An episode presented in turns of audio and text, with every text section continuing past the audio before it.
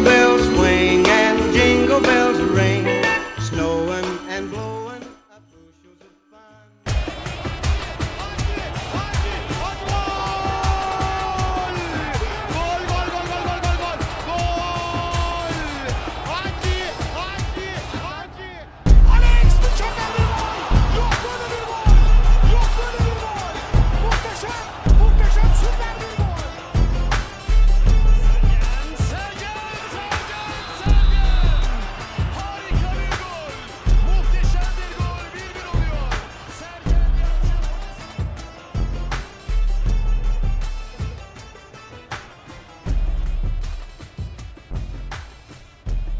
Hello, ladies and gentlemen, and welcome back to Football Ala Turk's Christmas special for match day 16 in the Turkish Football Super League. My name is Kaan Bayezid, and I am joined by a full panel for once because Özer Ginger is back from the United States. The man of the law, Burak Yilmaz, is back from the United States. He was already back last week, but uh, yeah. What happened there? He's been back for a while anyway. Umut uh, Nadere is back in Istanbul, and Jakub Marofolo is in uh, boring old Holland. So, guys, welcome to the show. Glad to have a full panel again. I can't remember the last time we had uh, all of us on at the same time. Well, it's like, I know, it's me like neither. All things have fallen fallen into place for Christmas. It's very nice. back together at Christmas. It's it's amazing that this dysfunctional family returns. Yeah. Exactly, and this episode will be up uh, before Christmas Eve, so nice little uh, Christmas pr- Christmas gift under your tree, uh, in case you do celebrate Christmas. Of course, I, t- I I would understand that many of our listeners, of course, don't. Although I do believe that it's kind of getting a hype these days in Turkey to buy a Christmas tree. I, I saw that last year that people are buying Christmas trees. Well, they call it a, a New Year tree more than more than Christmas, and that's that's been. When's the last time we went to Turkey around like Christmas or New Year time? Anyway, Khan. I, I've I've never been to Turkey around Christmas or New Year time. I've always only gone in the summer. People have always had trees, man, of like New Year, and they give oh. presents at New Year. That's that's that's the thing. Man. Yeah, it's the, the pre- it's the presents that makes Christmas great anyway, really. Every, even the people who claim to celebrate it only celebrate giving gifts. Exactly, that's the best thing about it, and the food. Yeah, exactly. Oh, and the food and the drink. I was gonna Yeah. say it's all about All the that, food. I mean, once you get to a certain age, it's not so much about the gifts anymore. It's just about stuffing your face. and being off work, Yeah, exactly. which is amazing. And Jakub and, uh, and Umut are both being quiet. Uh, are you guys celebrating Christmas this year? It's good. It's good. Uh, I came here just for the you know uh, vacation. Uh, the semester ended and uh, just a quick visit to my family. Just reunited and I have like a 20 day off and going to return to England again for a, a student days. He's there to 20 buy. days off. Wow. 20 to be A days. student again. Jeez, he's, he's there to buy. And it feels so good. what, about, what, about, what about you, Jakub? Uh, what are you doing for Christmas? Anything in particular, or just uh, tindering Mm. and shagging? nah, nah I'm just. Uh, I'll take like any excuse to have a free day, so I'll I'll like celebrate Christmas by probably ba- playing a lot of games at home and just sleeping a shit ton. But that's pretty much it. You're not getting the nargile out. I'm gonna have like a big old smoke with my mate Jink. Yeah, that's the that's what I'm probably going to do tomorrow also. So Cannot Tomorrow wait. and, and the day after. Brilliant. Um, and I swear, Umut told me he was going out to Istanbul to buy Emre Mor's plane ticket back to Celta Vigo. I would definitely do that. If I can afford it, I would definitely do that. Maybe Falcao. I cannot afford that. Neither can Gala. Uh, anyway, let's uh, start talking about uh, Oh, low blow. Turkish football. But let's start off with the Turkish Cup because, of course, we had the second leg of the fifth round this week, and Jakub is going to quickly go over the results in the fifth round and also the draw, the fixtures for the final stages of the Turkish Cup. All right, so it's a lot of games, so bear with me. Um, let's start with uh, the first game. That's Karagümrük against Göztepe. um, Göztepe went through with a score of 4-2 on aggregate. Um, afterwards, we had uh, Yeni Malatyaspor against Keçiören Gücü. Um, that match ended on aggregate um, 5-3 for Yeni Malatya.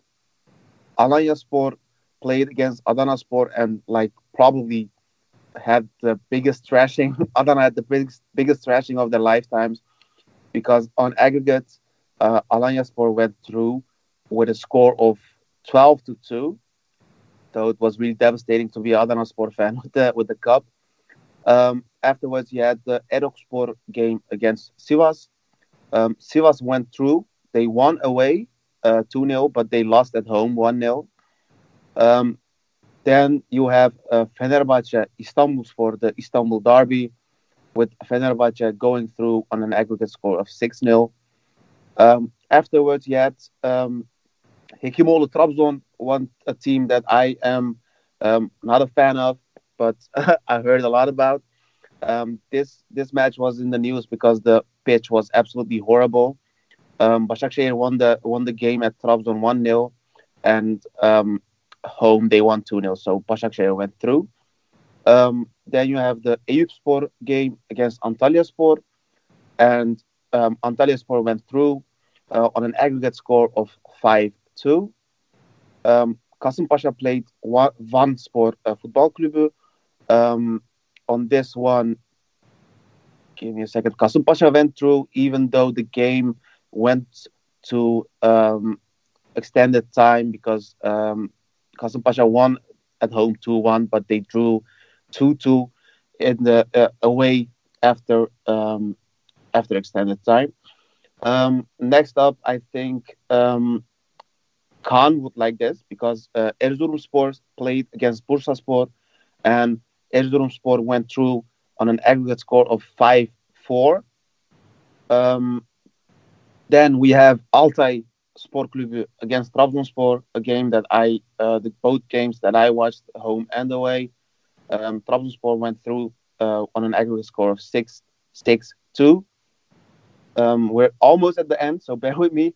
Um, Galatasaray, Galatasaray against Tuzlaspor, the infamous games um, in which Galatasaray lost at home 2 0.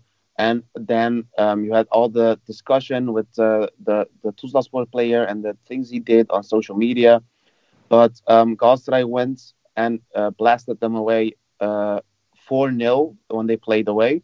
So they went through um, 4 2 on aggregates, but we all know the, the shit that went down with the TFF getting getting involved and the stuff that um, the the ex Galatasaray play, uh, player at uh, Tuzla did. So um, good one for the Galatasaray fans with a bad uh, with with the bad standings that they have been going through in the in the league. Um, Kırklareli Spor played against Gaziantep Football Club, and um, Kırklareli went through on an aggregate score of let me check just to be sure four against four no four against four against four but they had more away goals. Um Kayserispor played against Manisa Football Club. Um it was a game both games were really a lot of goals uh, but Kayseri went through on an aggregate score of 6 to 5 then you have Denizlispor against Altınordu again uh, both games were uh, had a lot of goals Denizli uh, Denizli went through uh, on an aggregate score of 7 to 5 um, the second from the last, uh, Rizespor against Samsunspor, the Karadeniz derby. Um, went through on an aggregate score of four against three. And lastly, we have the Beşiktaş Erzincanspor games, in which um, Beşiktaş won 3 0 at home, but lost 2 0 away. So they went through on a on a 3 2 uh, aggregate score. Um, so for the knockout round, uh, the teams that have been matched together um, first of all, Kırklarelispor is going to play against Başakşehir. Galatasaray is going to play against their fellow um, Super League team Çaykur Rizespor. Denizlispor will be uh, facing off with Trabzonspor. One of the games that I that I think will be a really nice game is uh, Fenerbahce against Kayserispor. It uh, I think that is going to be a really tough game for Fenerbahce. Um, then you have Göztepe against Antalyaspor, Yeni Malatyaspor against Sivasspor, Kasımpaşa against Alanya Alanyaspor, and at the end you have Beşiktaş playing against Büyükşehir Belediye Erzurumspor. Yeah, and I was so happy last season that we managed to dodge Erzurum away in uh, the early months of the year because we all know how cold it can get there, and now we have to, of course, go there in the cup. So that's gonna be fun. Um, thank you very much, Jakub, and the- for that extended coverage of the Turkish Cup. Uh, guys, anything that stands out here that you want? Ta- talking of Erzurum, the, Erzurum have um, ex-Arsenal player Gilles Sunu as well, so he's one to watch out for. Um, but I think that the pick of the bunch for the last 16 is Sivas against Yeni Malatyaspor. Um, because I mentioned the other day, in a couple of episodes ago, that Sivas is kind of like the, the 2019-20 version of Malatya. They look like they're going above and beyond that statement now, given that they're top of the league. But I think that game would be my pick of the bunch. Yeah, definitely an interesting fixture. Uh, but let's pause just a second there because uh, Jakub uh, went over and, well, uh, assumed everyone knew exactly what went down between Galatasaray and Tuzlaspor. But I'm, I'm sure we have listeners who have absolutely no clue what happened there. Uh, Uzur or Umut, can either of you maybe quickly give us a sum up of what exactly happened uh, that was so controversial? I, I- could I defer to Umut on this case because I think I switched over um, before it became four 0 and I only read about what happened later on, and I was too too bored by what I thought was um, just more more unnecessary drama on part of Jamon to deflect the deflect the poor run. Yeah. Uh, Umut, what exactly started all of this, and, and what ended up happening uh, in the aftermath of the of the match in Tuzla?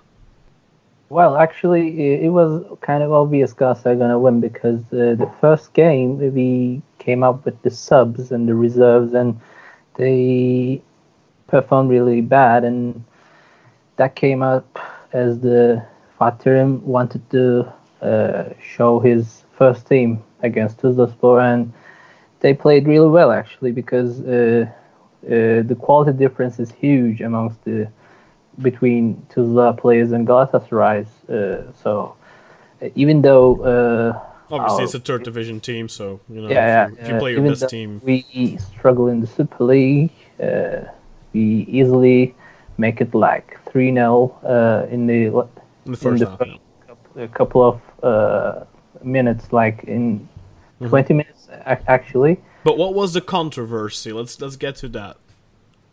Controversy that led to the uh, Yeah, fight. in the uh, first match, uh, the, the the the player from Tuzlaspor, I believe, uh, who had Gökhan scored. A, Çırak. yeah, he had put something on social media that some Yeah, people Uh, took it exception turns to. out that he's a former Galatasaray player, like he's a former Galatasaray youth player. He had never uh, appeared in a uh, Galatasaray uh, game as a uh, you know uh, pro- professional player, but uh, he came out from our academy and. it turns out he knew Muslera very well, and they have some banter going on. And then he posted some tweets or uh, some photos in Instagram uh, making some uh, jokes about Galatasaray. And after that, uh, after we get the win, Muslera somehow, or Fatih or Muslera reminded him the thing, and uh, he just switched off and uh, started a fight. And like uh, as uh, because the uh, loss, you know, went his morale abysmal, and he just started a fight in the dugout. But did, did he did, did Gökhan start the fight or did?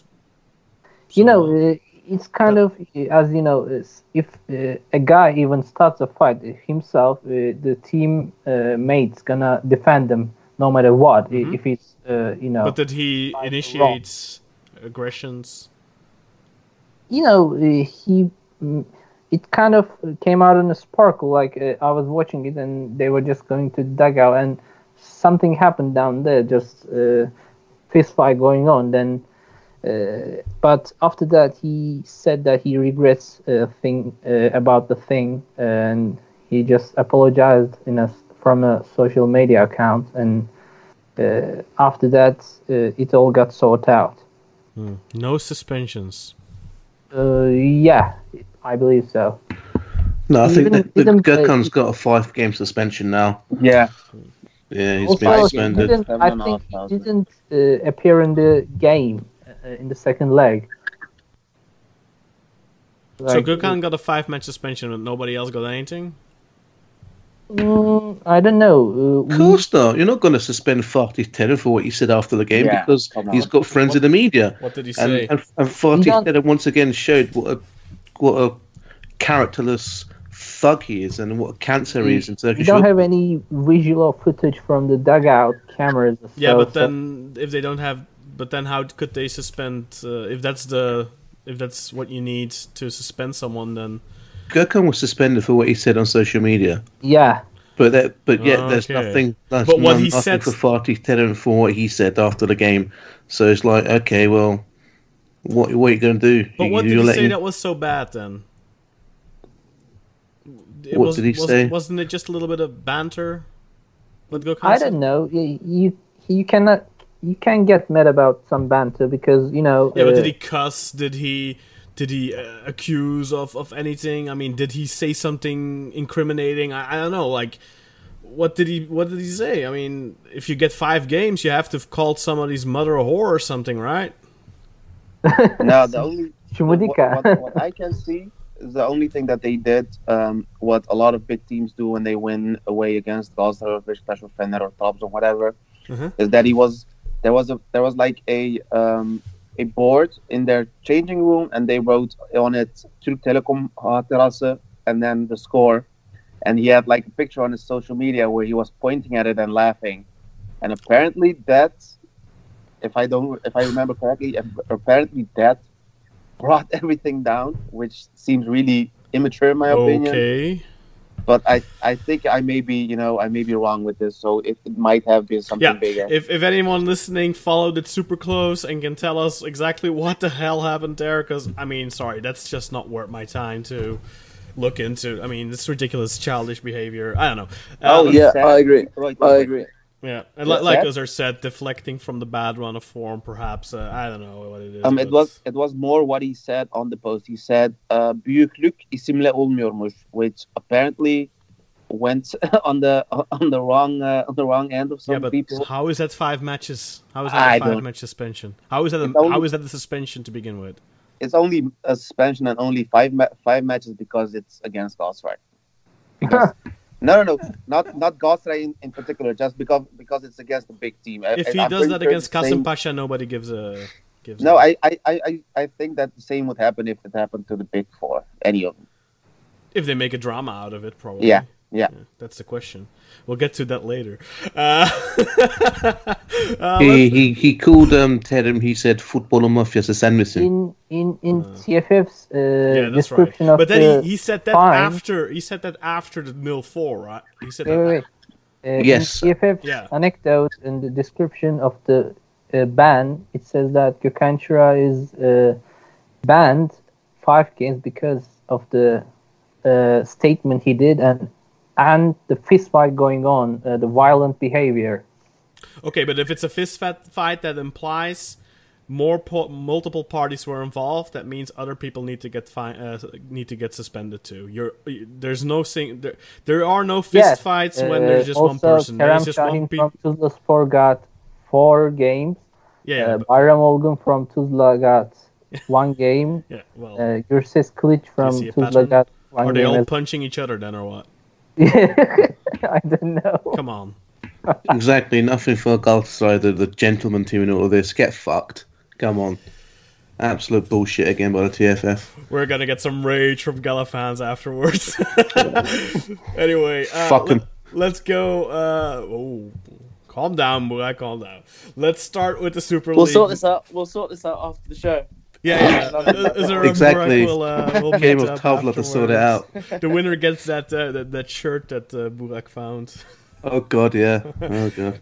Okay, anyway, let's get started with the match day 16 results in the Turkish Super League with the Friday match first, of course. Antalyaspor took on Ankara Gücü in I think um, was it who was it that said last week? Was it you Burak or was it or was it uh, Jakub or who said last week this is a very important match? I think it was Jakub who said very important match for the relegation, ma- major relegation implications and as those matches usually go, they end in a draw, and that's exactly what happened here because this match finished 2-2 after another dramatical equalizer from uh, Kitsiou in at a time. Uh, two weeks in a row now for him. Uh, Chico had gotten the scoring started for Antalyaspor in the 23rd minute, but Canteros equalized it in the 56th minute. In the 80th minute, Gustavo Blanco put the 2-1 on the scoreboard for Antalyaspor, and then you think they've got it in the bag. But in the 4th minute of stoppage time, Stelios Kitsiou pops up again for the second week running to make it 2-2 for the second week running, and salvages a point for Ankara Gücü. Um, uh, Burak, anything uh, in particular that jumped out to you in this match? Uh, anything that maybe should be highlighted?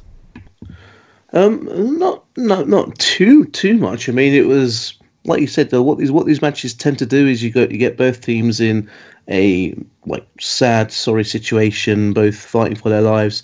Um, I just think it just highlights again the the great mental strength of Ankara Gücü to have like second week in a row to have snatched a point from what seemed like a, a certain defeat. So it just seems that there's a like a, a metal, like a determination about that that that squad at the moment. So I know they had no uh, Dever Orgill this week. I know he wasn't playing, but they had that man um, Ilhan Parlak, um, who who did so well last week um, against um, Cimbom, wasn't it last week? It was the the, the Yep, two yeah, two. it was, yeah. Don't It pretend the- like you've forgotten, Burak. Come on. Oh, oh, I was, I was. Enough I of the prodding already. I wasn't on the, I wasn't on the show, but it's you know the old, I know. the old- the old Fenerbahce boy Ilhan Parlak popping up. Um, Old Kayseri sport boy too. yeah, yeah, yeah, I think he had. I saw him on holiday once in Bodrum. Actually, he was playing uh, volleyball with his um, feet, as they like to do when they're professional footballers to show off. But he didn't really do much this week. But in, I think you know he held the line okayish, but there were some good finishes going on. So the equalising goal was a, good finish by the Gücü player. Um, I don't think that he was being fouled as he went through. It was just you know defence putting pressure on him, and you got Fırat Aydınus, of course, saying, "Look, I'm the ref. You know what I say goes." Yeah, I Um, think both uh, goals were kind of uh, uh, led in by a potential fall position, weren't they? Um, they seem to have been, yeah, but nothing that we would have called a, a foul by the letter of the law here. Um, and as as we know, I'm a man of the law, and nothing too con- too contentious here. It was just you know a, a well well battled game. Yeah, physical Um, there, there's nothing I think that really stands out about this match that is controversial. Um, well, you should check out the, the second goal by Antalyaspor. It was a great cross and a great header. Um, it was I one of those. it's still at it. I, I still can't believe how he's uh, turned into uh, such a versatile player. Whereas I, I don't, I think I've mentioned it before. Like a couple of years ago, I just saw him as a boring central defensive midfielder. But yeah, he, he whipped in a great cross, one that um, any right winger would be proud of. And then you've got um, Blanco, who just flew through the air. A massive, you know, a diving header, getting that crucial point for, for Ankara Gücü, lifting them off the Uh, bottom the- of the table. that was the lead for uh, Antalya. Last one. Sorry, I'm getting caught up here. Still got a little bit of cold um, in me, but yeah, it was vital point there for Ankara Gücü coming back, Yeah, and uh, and they are now off the bottom of the table, which is now reserved for another team. And uh, yeah, a point is a point for either team. Of course, Antalyaspor will probably regret not uh, getting the three points here after giving it away in the final seconds. But that's football. It's a football. That's a football. Let's move over to Saturday with Malatyaspor, Rizespor. And, you know, Rizespor, typical for them. Last week they lost without a chance. This week they go and beat Malatyaspor, who then in turn last week beat Besiktas. What a crazy league we have here. Malatyaspor nil, Rizespor 2. Um, goals here coming from Oğulcan Çağlayan, who uh, Umut criticized rather harshly last week, I think. And then he gave an assist to uh, for the second goal to um, uh, Umar Aminu to make it 2 0. Uh, that was a pretty easy tap in for Oğulcan, to be fair. Um, but he's having a relatively decent season, but I follow Umut in what he said last week. I think it was Umut, by the way. It might have been Jakub. Confused here, old man. Uh, but yeah, he's not really enough to lead the line, but uh, he's you know not a bad player. Um, but yeah, two 0 win for Rizespor. Jakub, were you surprised by this result at all? With with Rizespor's up and down the entire season, Malatya have been, yeah, they've been good this season. They got a really good win last week, and now they lose at home. Are you surprised by that result?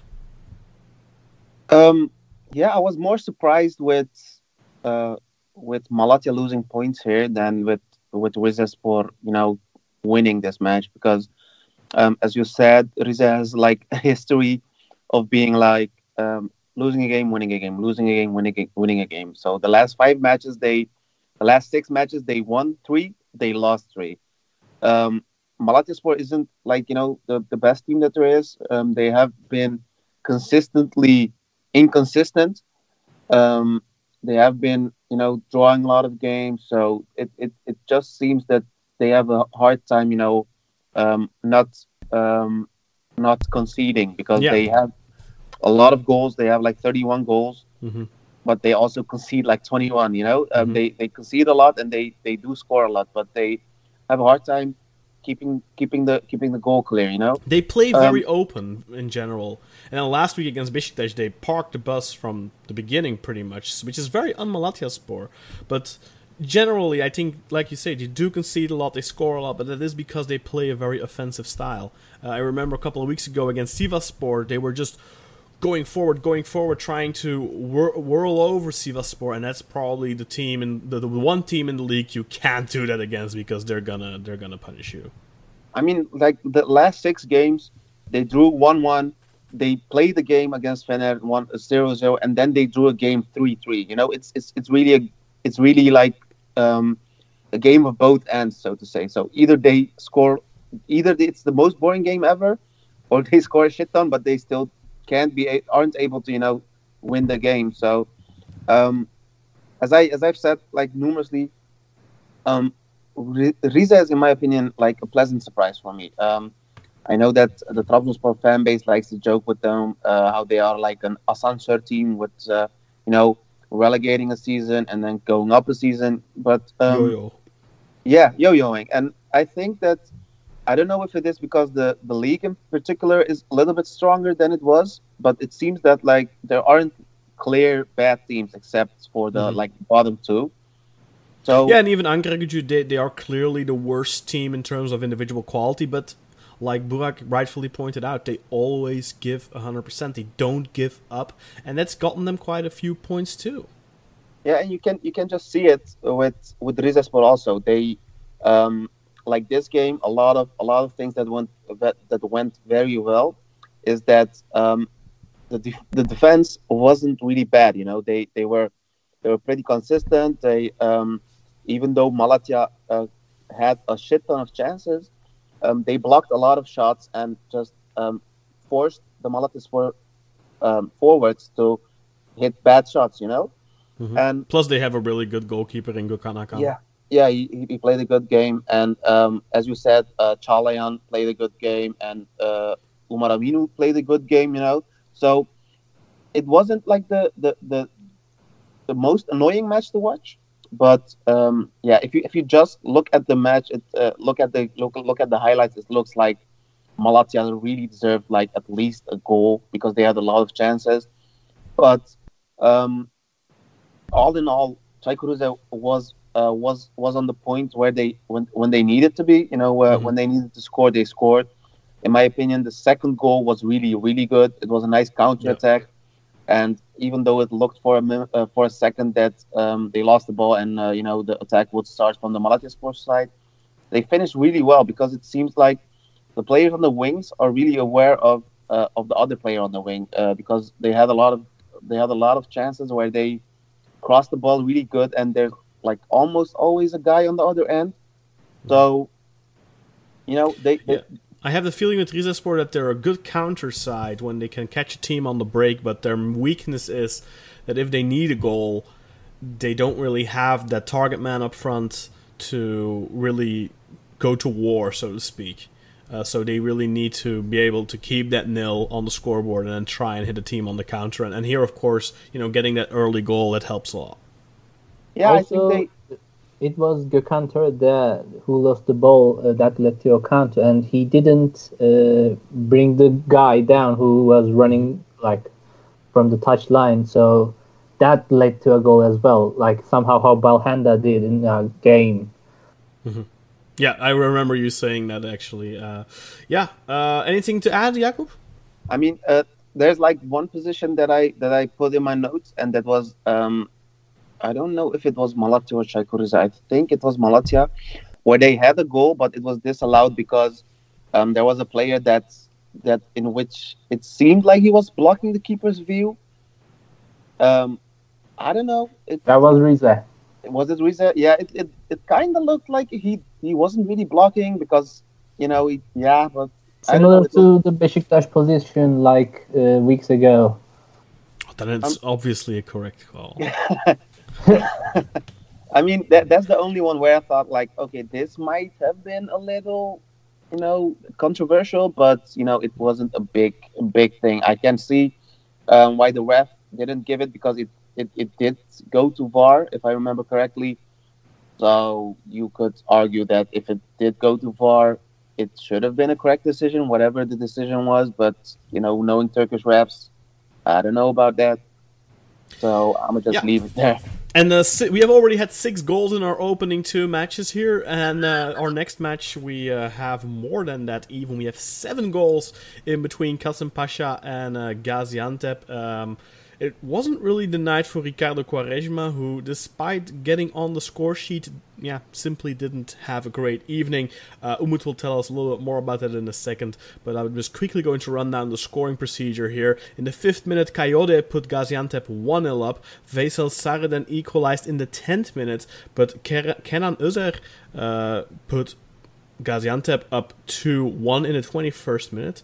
Former Besiktas Academy player, by the way, for those of you who are interested in that kind of stuff.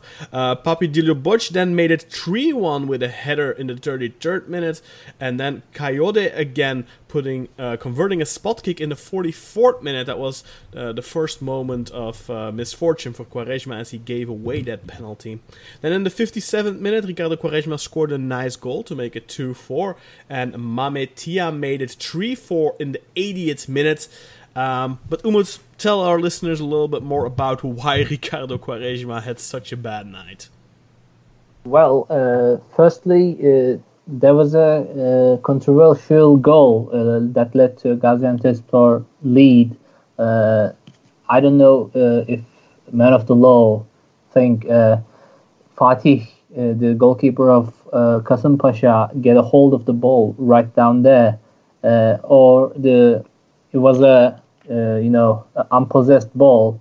So Gaziantepspor player uh, scored the goal uh, by the touch of it. Uh, it was just. Uh, Did he uh, have his hands on the ball? Because I couldn't really see it in the replay. Also, I it, it's like a natural position. Like uh, the he has only one hand of the ball and the ball's on the ground uh, on the other hand. Uh, you know, uh, can't kick a ball out of the hands of the goalkeeper. So, like, weird. but uh, it was on the ground. yeah, it doesn't matter if the goalkeeper Yeah. has his hand on it. You can't touch it. Yeah. Uh, then uh, Quaresma uh, did his uh, always Quaresma thing. Uh, tried to do it. No, tried to do some tricks inside his own box. Uh, uh, then he lost the ball down there and tried to win it, and he made a penalty down there by bringing down the player. Uh, and after that, uh, Antep scored, and a few minutes after that, uh, Pasha won a penalty, and he just wanted to take it. He missed the first one, then uh, ref- referee gave away a second retake as the uh, Günay goalkeeper. Günay got a yellow card, by the way, for coming off his line too quickly. Yeah, uh, he was off the line. Then uh, Quaresma took it again, and Yeah. he missed again. Yeah, he, he kicked it in the same exact spot as before. Yeah, uh, So and. Unai expected it, predicted it, and it was like uh, the Martin Palermo incident down the years. Uh, and No, there's a a footage from it you can see in the Twitter that from uh, fan footage, all the people are swearing at him like, "How can you miss the second one?" Like. Yeah, you shouldn't take it if. Uh, yeah. Uh, you can change the taker, but Yeah, you can t- you can change him. We uh, Uh, had the uh, discussion a while back. yeah. Uh, then uh, Pasha uh, found a great chance by like uh, there's some blunder from Günay. He tried to dribble the ball when he had the position of it, and uh, it was Koita or uh, Thiam. He just tackled him, and the ball just deflected to the uh, crossbar and went out. Uh, It, it could have gone in. Uh, it was a serious. In- Koita. yeah, it was a serious incident by uh, a really crucial mistake by Günay. He shouldn't make that inside Such a typical box. Turkish goalkeeper, isn't he? Yeah. Saves saves two penalties and then does something stupid Yeah. like that. Then uh, Kasım Pasha scored, but uh, it wasn't enough uh, to uh, make it equalize. Then the game ended uh, four to three for Antep. Yeah, spectacular win for Gaziantep, who uh, back-to-back wins for them after going, uh, yeah, being a little bit in a, in a slump for the previous week. So good, uh, important six points for them in the last two weeks to keep them above that relegation zone. Let's move over to the, uh, yeah, the the, the, big headlining match on Saturday, Göztepe Galatasaray. This match ending 2-1 to Göztepe. Uh, the first goal here coming in the ninth minute through Cameron Jerome before Lamine Gassama scored an own goal in the 27th minute to tie up the match. But Halil Akbunar in the second half in the 61st minute put the 2-1 full-time scoreline on the scoreboard. But I don't think that uh, scoreline necessarily reflects the match. I did have the impression in the first half especially that Galatasaray was the better of the two sides, had the more chances. Um, going to throw to you first, Uzar. What did what went wrong for Galatasaray here? Well, the thing is, nothing's really been going right. So when you're having this kind of extended chain of losses and defeats and disappointing performances and off the pitch dramas, it's really difficult to kind of generate your own luck and good morale. And I think that flowed into this game as well. I, I don't disagree that we kind of seemed to control the game and, and, and Gala had most of the possession in the game and probably created some decent chances. Um, but it wasn't until the 78th minute that Galatasaray actually had its first shot on target. Um, chance that Falcao had, and he kind of hit the ball quite weakly as he was falling, and Beto saved it. So, although we might have had some of the control, we didn't really turn it into any tangible chances until the, almost Yeah, the game at, was at over. one one, I remember very vividly that Feghouli went one on one with the goalkeeper in the first half. Um, so it's not. I mean, maybe not. They didn't manage to get a shot on goal out of it, but that's a clear cut goal scoring opportunity, and that's something that I didn't see from Göztepe up until um, the second half. I think where they they had a couple of those, including the goal. But Yeah. did Halil have one in the Uh, first? Halil had Halil had one. I don't know if it was the first or second, but he definitely had a chance before scoring. Mhm. Um, and and I think when you if you were to because I, if I look back at the highlights just to kind of refresh myself when making notes, and actually it looks like Göztepe had the the clearest chances, and they could have easily won this game by a bigger margin than than two one. I mean, Gala only had one shot on target in the match. All the goals were scored by Göztepe because, of course, it was an own goal. Um, and just, ah, just, just generally this this air of, um, just this this terrible black cloud hanging over Galatasaray in every competition, with the exception of the cup, which is kind of our only lifeline now. Um, Göztepe seemed to hungrier; they wanted it more. We have um, we have we have the first goal coming in from from Burak's man Cameron Jerome. And I, th- I think maybe we should on the show we should have a little button where you just press it and we have Burak's voice saying the Cameron Jerome effect because like he really instead of the instead of the. Mario Gomez button, uh, something like that. Yeah, we'll maybe that a could be website a for new that. line of t-shirts as well. Um, with the big w- button on it and Cameron Jerome's Yeah. head in the middle. Right, right, exactly, yeah. Um, but uh, yeah, I mean, just okay. Generally, terrible, terrible result for Gala, uh, which is almost isn't a surprise anymore. Our our, our form is so predictable nowadays. Um, Yeah. Terim played, insisted on playing uh, Selçuk Inan, insisted on playing Belhanda, and continued with his bizarre uh, f- uh, philosophy of not making a single change in the game until the 74th minute, even though Gal had already been 2 1 down for at least 10, 10 minutes by that point. Yeah. So he's Yeah, just kind of exactly. failing to take action, failing to intervene in the game, failing to read um, the nature of the game, and just putting out the wrong, the wrong uh, lineup with the wrong tactics if they exist at all. And I'm sick and tired, and I'm sure listeners are sick and tired of me complaining about Belhanda. I, I, I, he's not even worthy of my attention anymore. So now the, the, the criticism can only be aimed at one guy, Fatih Terim. Okay, uh, Umut, anything uh, of note here in this match? Uh, something that we may have uh, Yeah, about? uh, any penalty position, something like that? Yeah, there is one uh, where um, uh, Ryan Donk was brought down inside the box, uh, which was like a wrestling position, uh, which was given uh, against us uh, for that Marcão incident, and it was quite similar to that, but it wasn't given uh, when it was uh, done to Ryan Donk down there. It's karma uh, for last last week's uh, blasphemous uh, that. simulation on uh, Devin. Özil. also, also uh, during the game, as I was thinking that, oh, if we get a good free kick, uh, maybe the captain would have scored it, and uh, we can remember him better afterwards. Yeah, such And in as- the beginning, right? As I was thinking that, there was a call, uh, there was a good free kick from a decent spot, and he took it and he wasted it big time. Like Mm. he doesn't even have the strength to kick the ball these times. Like, uh, Right. what is Terim making? So. He's completely Why finished. I, so I insistent? totally agree. I totally Yeah. agree. He he's complete. At least in the past, he could take penalties or make some dangerous um, attacks from free kicks. Set But he's totally like, finished. Yeah, he's done. Yeah, why don't you just retire now? Like it's January, it's transfer window. We can fill Yeah. your spot in, but Exactly. yeah. it- Do You you think he will it's- try at, uh, retire at the end of the season, or is he going to? He Who, said Sel- he's Selçuk or Terim? Yeah, Selçuk, Selçuk. Oh, right. Terim isn't quitting. He's not going anywhere. So uh, Mariano was a failure. You know, uh, think about a wing back which can just which cannot hit the crosses, hit the damn target. Mm. uh, out of his six cross attempts, none of them hit the target. You know, what are you crossing? Where are you crossing the ball? You Are we you talking don't- about Mariano or Roberto Gilbert? Mariano? Mariano. Uh, also, uh, Falcao was so bad as well. His first touch is even worse than Romelu Lukaku's. You know. Uh, Oh, oh.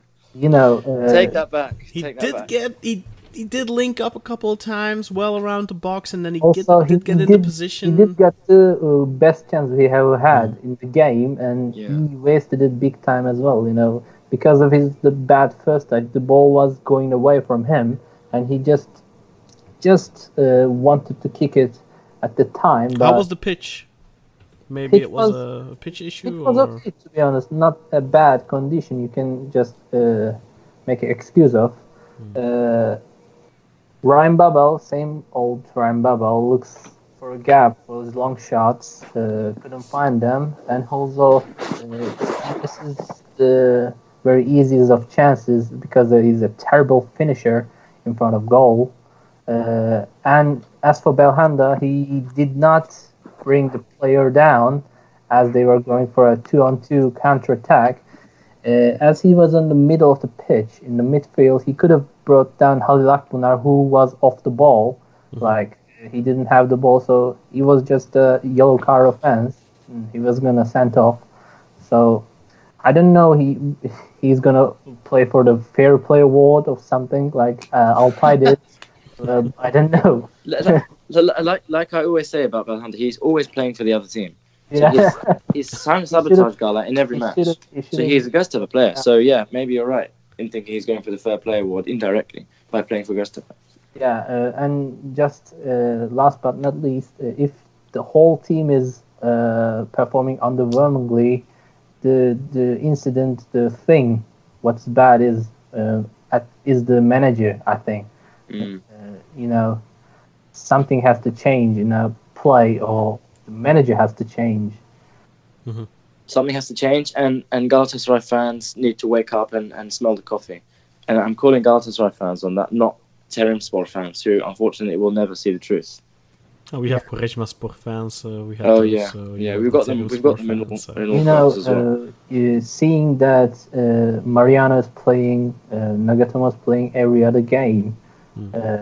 Just irks me. You know, at least İlhan Palut Well, saw that. Emre and- came in here, I think. Emre Taşdemir came yeah, on but in this match. it was uh, old. You know, it, it was too late uh, to change the game. Gustav Yeah, he is came always- with ten minutes to go. I think. weird, yeah. weird sub though. to Weird put on exchange subs. Left back. Well, uh, uh, İlhan Palut read it really well and put his uh, pacey wingers, Serdar Gürler and Halil Akbunar, down there. Every time he, they got into Mariano and Nagatomo, they passed them and made a dangerous attack against us. And it was effective on uh, in this part of the game.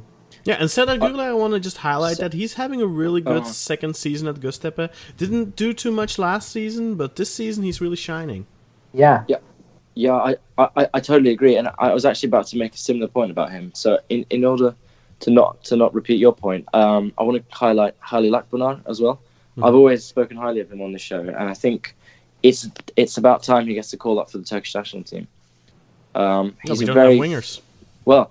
He's well, exactly, and now Mhm. sadly Yusuf Yazıcı is out for for, for for a long time as well. He's Halil going to be out Akbunar for a very long chance. Time. be out for very long. Yeah, Halil is a PCL decent- injury. Halil is a yes. Halil is a decent player, but he's too much on his left foot. You know, he doesn't want to use his uh, weaker foot, right foot. Uh, even though he scored Yeah. his goal to, with his right against us, but he's just uh, just looks too much one-sided for me. Yeah, but I think what what Uzzer is trying to say is that maybe Şenol Güneş needs to look a little bit more for that for those winging positions because uh, wing positions because it has been an issue throughout uh, the qualifying campaign. We just don't have any options there, and I think we just Mm. He's- need to give anyone who's performing well a chance. You know, maybe Yeah, Would you absolutely. take, He's- would he- you take Yusuf Sarı from Trabzon uh, for Halil? I would rather play. No, I I would- would, I would- honestly rather play Halil Akbunar. I mean, I'd he's take only, Yusuf for sure, but I'm a Yusuf I- fan, I- of course. I'm a big. I'm a big Halil. He's only played what he's played. Uh, fewer than ten games worth of minutes. He's played 800 odd minutes. Yeah, Uh, under, two goals, uh, under the new coach now, he's really doing well, but he wasn't playing much before ha- before that. under yeah, under t- under um, Tamer uh, Tuna. First spell in charge, he played a lot, and he was starting every game. Also, When he uh, came back, he started to uh, appear from along on the bench a lot. But I think he always makes a positive contribution when he's given the chance.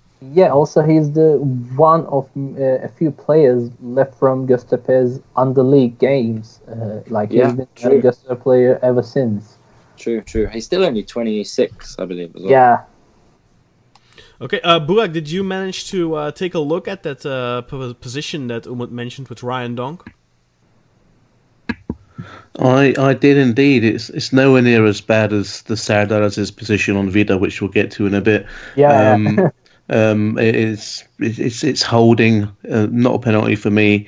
Um, they're they're they're both having a, a physical duel, whereas the, the other position was just Sardar is as is executing a, a little bit of judo um, on, on, on, on Vida. But yeah, what did um, it, ju- that judo throw? What's that? Uh, uh, ha- he, ha- ha- he I've got yeah, got no idea, but we should ask Serdar Aziz because he's obviously is- is a student of the game. No, not actually. But yeah, that not not a penalty for me. Definitely, no, no. And then and then Donk just falls over trying to keep the ball. Okay, well, uh, let's move over to Sunday then, uh, again, as Gençlerbirliği hosted the league leader Sivaspor. And for a long time, it looked like Sivaspor were going to suffer their first defeat in ages, but what a goal from Mustafa Yatabare in added time. But let's get to that in just a bit. Uh, Aruna Kone had put Sivaspor 1 0 up in the 24th minute, but Bogdan Stancu equalized in the 56th minute before Floyd Ayité put the 2 1 on the scoreboard in just two minutes later in the 58th minute. But then in the 7th minute of, minute of stoppage time, Mustafa Yatabare scored with a spectacular overhead kick to salvage a point for the league leaders. Um, and I do believe, correct me if I'm wrong, guys, I don't think Emre Kılınç was playing in this match. And uh, No. and I think that's part of the reason why they did struggle a lot in the second half. Although in the first half, I, I, I think they definitely uh, played a good match. Uh, Jakub, you took a closer look at this game, but there's one position in particular that really that that I kind of got stuck on was at one 0 There's this penalty position for um for for Sivaspor. What, what do you think Mhm. of that? What do you make of that? Yeah, we, we, we quickly talked about it before we went live, and yeah, I know. You know, you know the the point is what the point what we are always trying to, to make is that everything looks a lot worse in slow motion. But Mhm. when when I looked at it, I thought like uh, it kind of looks like a penalty, you know. Even though I don't want Sivaspor to win, you know, as being being one, our rivals at the moment. Uh huh. But yeah, it, it, it really looked like a penalty when I uh, when I rewatched the highlights on uh, on Twitter and on uh, on on beIN on the beIN Sports sites. It it looks like um, Mert Hakan. Um, yeah, he, he he obviously gets brought down in the box, but it, it kind of looks like he gets clipped in the back. You know, um, I think his left his his left leg. It, it looks like the Gençlerbirliği player hits him uh, on the back of his knee, and that's why he just falls. But you know, um, his fall does seem kind of odd. Um, I do think the defender also got the ball, but I, I think he, he first got Mert Hakan. So in my opinion, it should have been a penalty. Man of the law. What did you think of that position? It does look like Matt is Mert Hakan, isn't it? The Sivaspor player. Mhm. It looks like he gets either the the Genstar player's knee or or shin into the back of his foot, and it looks like that is what puts him a little bit off balance and then causes him to step on the football and then fall over because obviously you step on a, a moving football, you, you lose your balance and you fall over. But I think that comes from the fact that he had his leg taken from behind. So I've looked at it on on Twitter, on on the app. I've actually downloaded the video, banged it into iMovie, and slowed the frame rate down. And so I should technically that makes me qualified to be a VAR ref, right? Um, That's the, able that's to- the more- I think you're that's more qualified than some people are. um, and it, That's yeah, the looks like dedication he showed for you listeners. in, in, indeed it, it does he look puts like more, he puts more effort into it than uh, than the actual VAR refs do sometimes. Exactly. So to, to me that was that was a penalty, and, and it, it should. Uh, did it actually go to VAR? I don't don't think Nope. it did. Did I don't think so. And I think you know that's the, type of situation where if the the VAR ref was watching, maybe he was just scrolling his Instagram feed at that time. Yeah, the, the annoying thing is we don't, we never know what the VAR refs are looking at at any time because sometimes the commentators will mention it, and sometimes you can see that there's that the the, the official on the pitch is actually communicating, or like you know when he, they're putting his his finger on his earpiece, you know that he's talking to the VAR ref, um, but we don't really know if the refs are looking at it. The thing is, there has to be a clear error, and I, I to me this looked like a penalty too. And to me, I think it was a. I mean, if he touches him, if he gets touched in the, the back of the leg first, and that causes him to tri- trip, to me that's a clear error and should go. Uh, yeah, they should call over the referee to take a look and then uh, let him decide. But yeah, this is an important. Uh, yeah, an important phase in the match because it's at 1 0. If Sivaspor win a penalty, then make it, if they can convert that spot kick and make it 2 0, I think, I don't think Gençlerbirliği comes back, quite frankly. Because they kind of came back out of nowhere with their first chance in the second half, equalized, and then immediately afterwards, kind of like a, like a blitzkrieg, uh, took Sivaspor by storm, kind of surprised them. And I, I did feel like afterwards, because I only watched the second half live, and I really did feel that based on that second half, I felt like the late equalizer was undeserved. For me, against Sterbley were the better team in the second half, didn't give anything away really.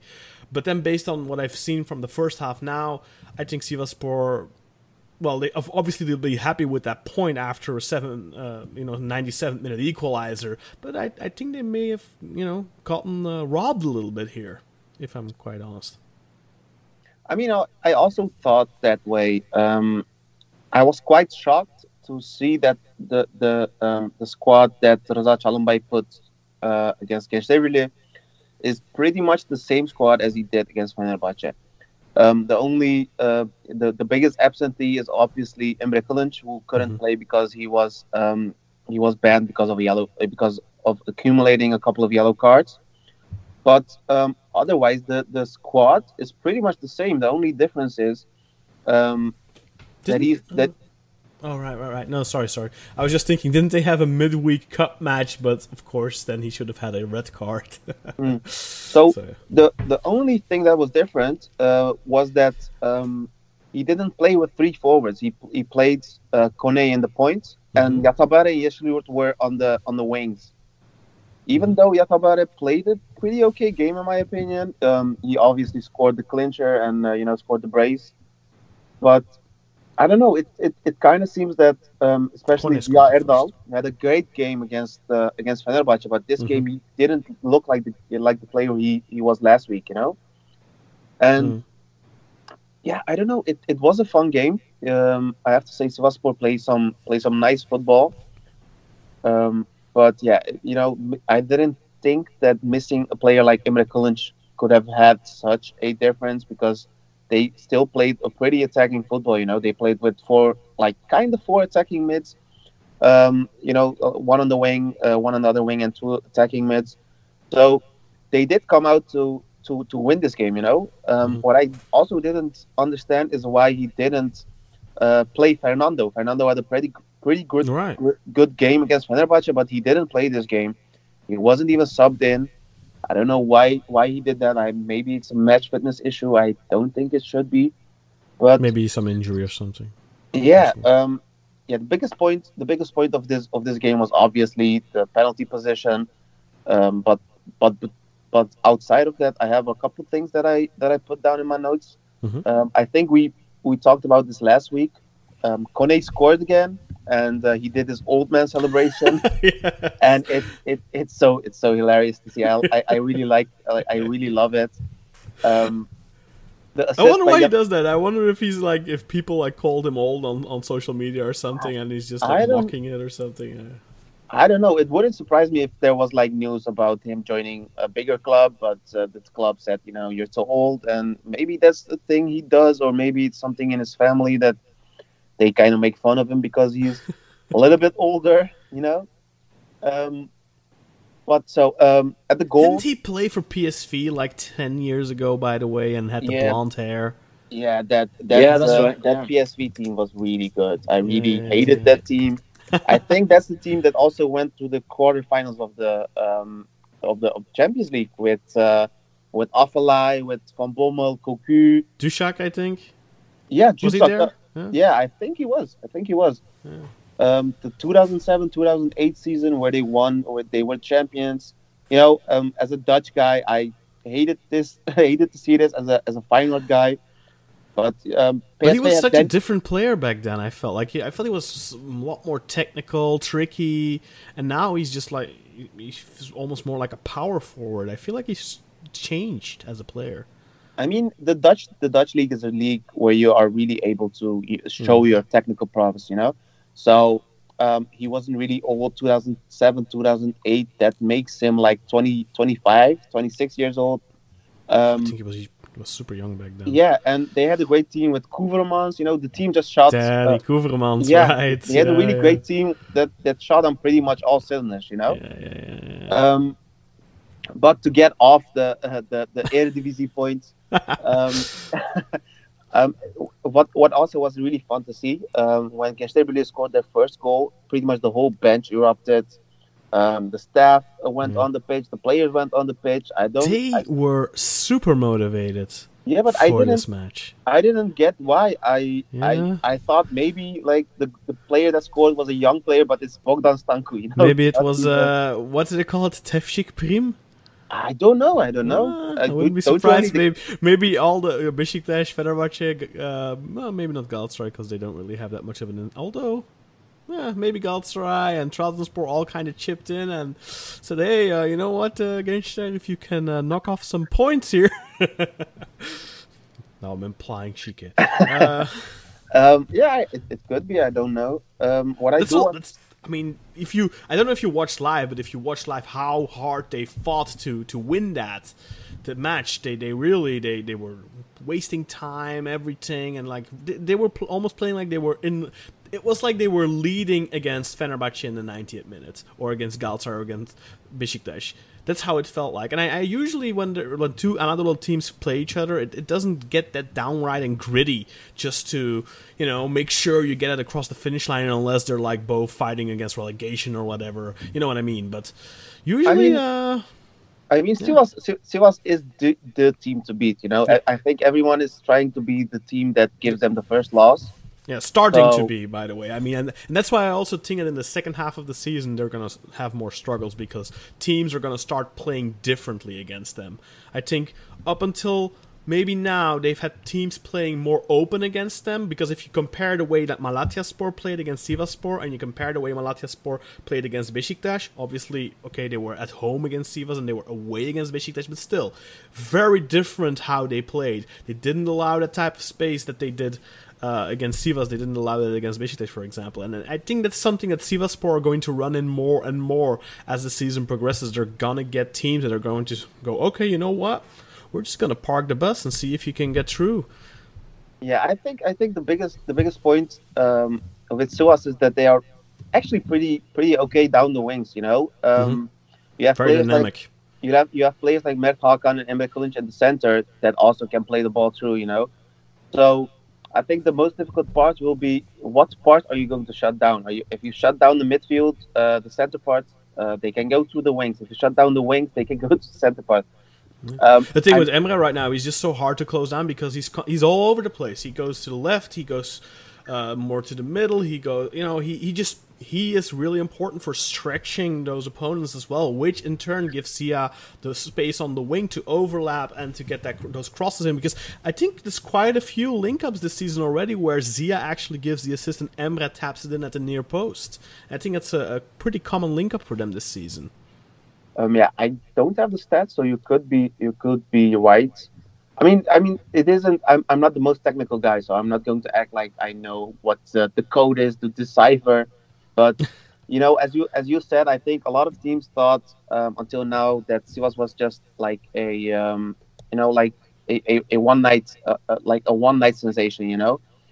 And I I think think we're gonna the say a one night stand there for some no, reason. no, no. I thought about it, didn't say it. Try to keep it. Um, yeah, I thought you know. Uh, I think that a lot of teams will be uh, will be trying to get them down the second half of the uh, the season because um, they do kind of seem like a real threat. Um, I still think that if uh, the the older players that they have, you know, Kone and uh, Yatabare isn't the isn't the youngest. He's re- he isn't really old, but you know, Yeah, the bar's like 32, 33, yeah, he's right? he's 33. I thought he was like 30. and you know- then Kone is 36 or something. Yeah, and I think that the, the older players are just overperforming at the moment. They they are players that are class. You know, they have shown it on in other leagues, in other Mhm. teams that they can do what they are going to do. But I have a feeling that you know, old bones break easily. no, I'm not saying I'm not saying they will get injured, but maybe Yeah, yeah, you yeah. can't keep up the pace for a long while. No. Yeah, yeah, I, I definitely agree with that. I, I- I also kind of believe that, look, are you going to really win the league with Yatabare and Kone as your main strikers? But it all depends on what the other teams do because Yeah. they keep dropping points constantly. So, and, and Sivas don't. So, you know, Um, Uh, I have I have one little point that I also want to talk about. Um, there was a there was a moment in the game where um, a player of um, let me check. I think it was Gençlerbirliği or no, um, the right back, the right back of Sivaspor got the ball on his hand. Um, at that point, the game was two one for Gençlerbirliği, and I I thought it should have been a penalty. You know, it, it, it quite clearly looked like he got the ball on his I think his left arm. but was it uh, in a natural position, the Uh, arm? It should. It if I remember correctly, it was. It was pretty much on the uh, you know next to his knee. Um, then, they they they went for. Uh, th- there was a cross. They both went for it. The ball went over the Sivaspor uh, Sivaspor player, and um, hit hit Goiano. Goiano, I think it is. Hmm. Um, his arm was pretty much on the same height of Bogdan Stancu's hip, so to say. You know, it, it, it looked like a natural position. I know that we have the rules now with uh, the degrees of uh, the arm and everything. yeah, it's complicated. But I, I think the way you're describing it, I think that's that's fair game. It sounds like an incidental handball, not blocking a shot or anything. So Yeah, I mean, I'm I'm not I'm not the man of the law, so I don't talk in absolutes. You know, I I, I think what my this is my opinion. I don't know if it's right or if it's wrong. It's just my opinion. Did you manage to catch that, Burak? That position? Which one? Refer refer that to me again. The game My state would goodness. be one um, where uh, the left back of Sivas got the ball on his on his left arm after it was crossed. They both went for the ball and uh, it hit him on the on his left arm. Um, oh yeah, that one. I think the ball is arriving at such a height that I don't think you can you can really give that as a penalty. It's not like the one that we had um, this week for in the Fener Besiktas game, and I think um, that would have been extremely harsh uh, to give that. If if you look at the the letter of Laura set out by IFAB, and I don't think that really warrants a penalty. I know what your. I understand your your point there because it's arriving from. It's a cross comes into the box. Both players jump to get the ball. Yeah. and you've, the guy's arm is literally. It's not above waist or shoulder height. It's just literally just dangling there, um, almost helping to you know just get a little bit of balance and just hit someone on the hand. And I I You don't can't think expect guys to jump with their arms behind their back. no, no, I, I think you guys misunderstood me. Um, this, there were like two players of Sivas. One of them jumped, but um, Goiano didn't. So he gets the ball Mm. on his arm, and his arm is just right to it next to his body, and the ball hits him at his like his, his elbow height. You know, he, he isn't jumping; he's standing still. But is he like making a movement with his arm? Is he like making a flinch for the ball? Kind of like remember l- uh, what last season Diagne when he had like that little arm movement. Yeah, he's the, the the thing he's trying to do is he's trying to block uh, Stancu from you know getting into a good position. Uh, Mm, oh, I mean, you yeah. know, if- For me, if, if I'm the only one that really noticed this, I don't think it's a big thing because you, I didn't hear anything in the in the media about it at all. So I think it just flew down, uh, flew under the radar. I mean, I sometimes the ball just hits someone's hand, and it's just it, it's hits Yeah. someone's hand, and I think this is one of those situations. It's not warranting of of yeah, a you, you penalty or can't further really punish discussion. a, a player. I think if he isn't like sticking his arm out or anything like that, you know. Okay, Um, okay. Um, one more thing I think we should highlight is Samassa's two massive saves when it's 2 1 for against Eberly. There's um, an amazing save right uh, on Bogdan Stancu, the first one, I think, uh, when it gets crossed in from the left, I want to say, and Stancu. Uh, the defender, the Sivas defender, goes underneath the ball. Uh, Stancu I think in one time shoots that goal and Samassa with a brilliant save saves it. And then there's another one again on Stancu, I think, where he sent through. Um, Yeah, like a couple of minutes later, yeah, and down the then right he- side. yeah, and that's a that's a decent save, but the first one especially. I mean, Samassa for sure in the second half. I think uh, with that first save especially, he he salvaged the point uh, with that le- later equalizer. That's uh, in, in large part Yeah. due to Samassa's Can we also uh, talk saves. about Stancu as well because he's been uh, he's in a big rise with Hamza Hamzaoğlu and he scored in his last six consecutive games. He scored Mhm. eight goals and scored in every game under Hamza Hamzaoğlu and he's currently the goal scoring leader in the league with 11 goals. Mhm, mhm. Yeah, he for sure. scored one and he assisted one this game. So he had a pretty pretty good game. great form. Uh, let's hope he pauses that next week.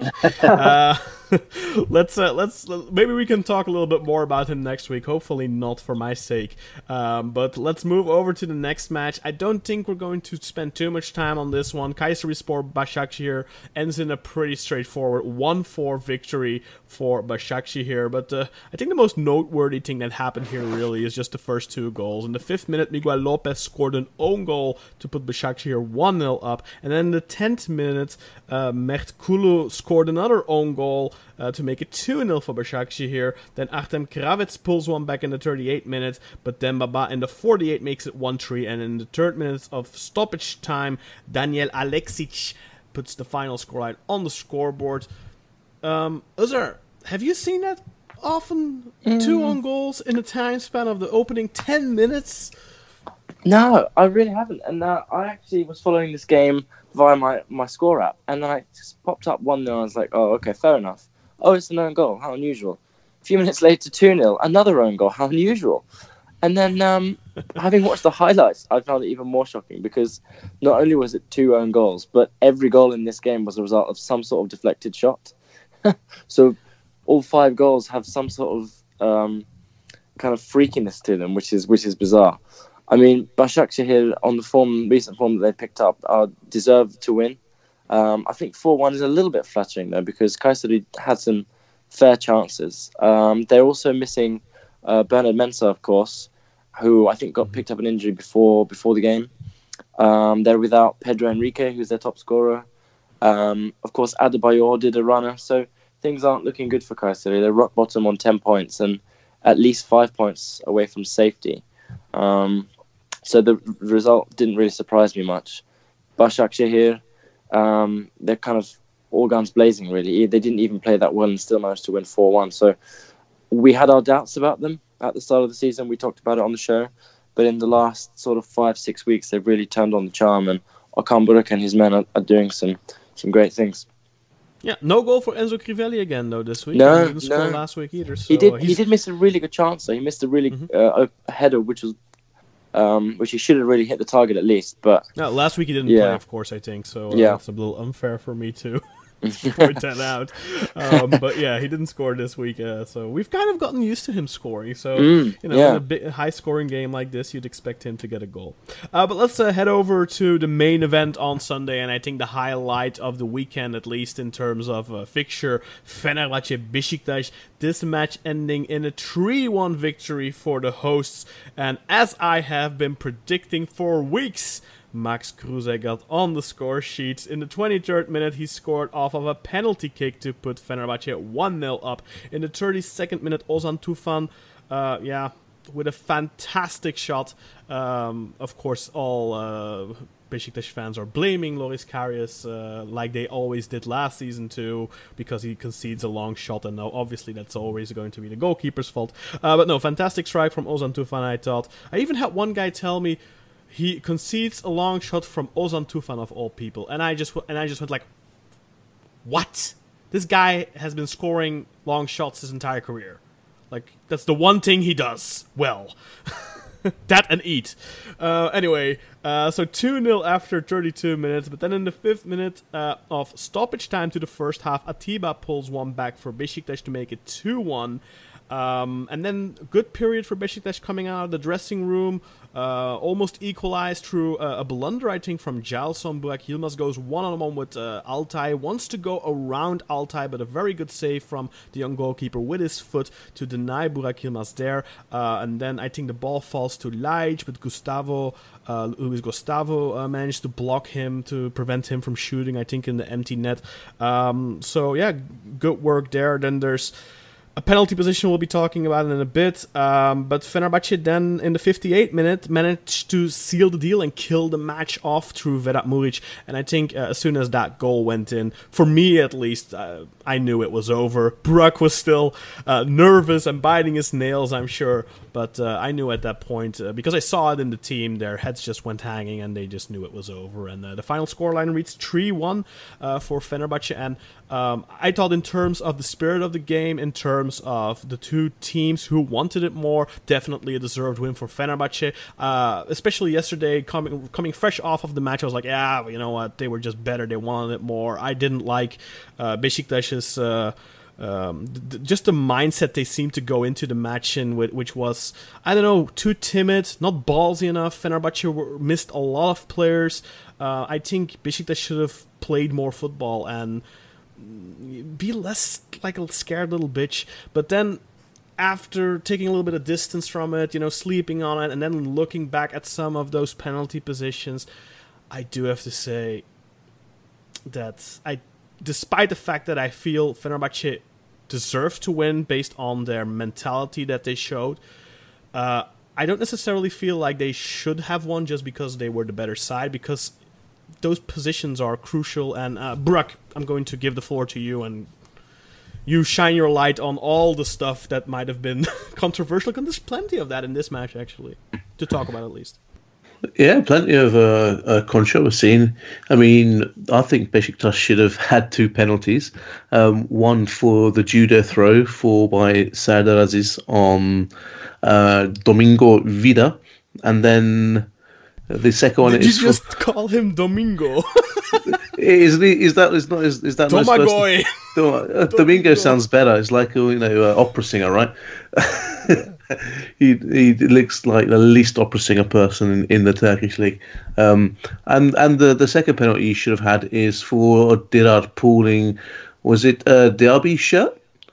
Uh, Nukudu, I think. Nkoudou shirt, just you know, a blatant shirt pull, and like That was a 3 1, by the way. That was- that was a 3-1. minute or something. But I think the the yeah. Serdar Aziz position was that is that was that one 0 or was that at two 0 1. 2 1. That was a 2 1. So that was at 2 1, and, you know, that should have been a penalty because, come on, he's just all over him. And if that goes in, then game completely changes. And then if that goes in, and then who knows what would have happened from there. Yeah, But- Federer did come out of the dressing room with their feet off the gas pedal, it felt like. And at first I thought, ah, you know what, this is normal. They're just taking a little bit a step back. But then they started giving away some some chances. And especially, I think, the slip from Jailson, I believe it was, to just oh, yes. blatantly Jailson. give if Burak a 100% goal scoring opportunity one on one with the goalkeeper. That was really bad. I mean, yeah, a good Burak would have finished that.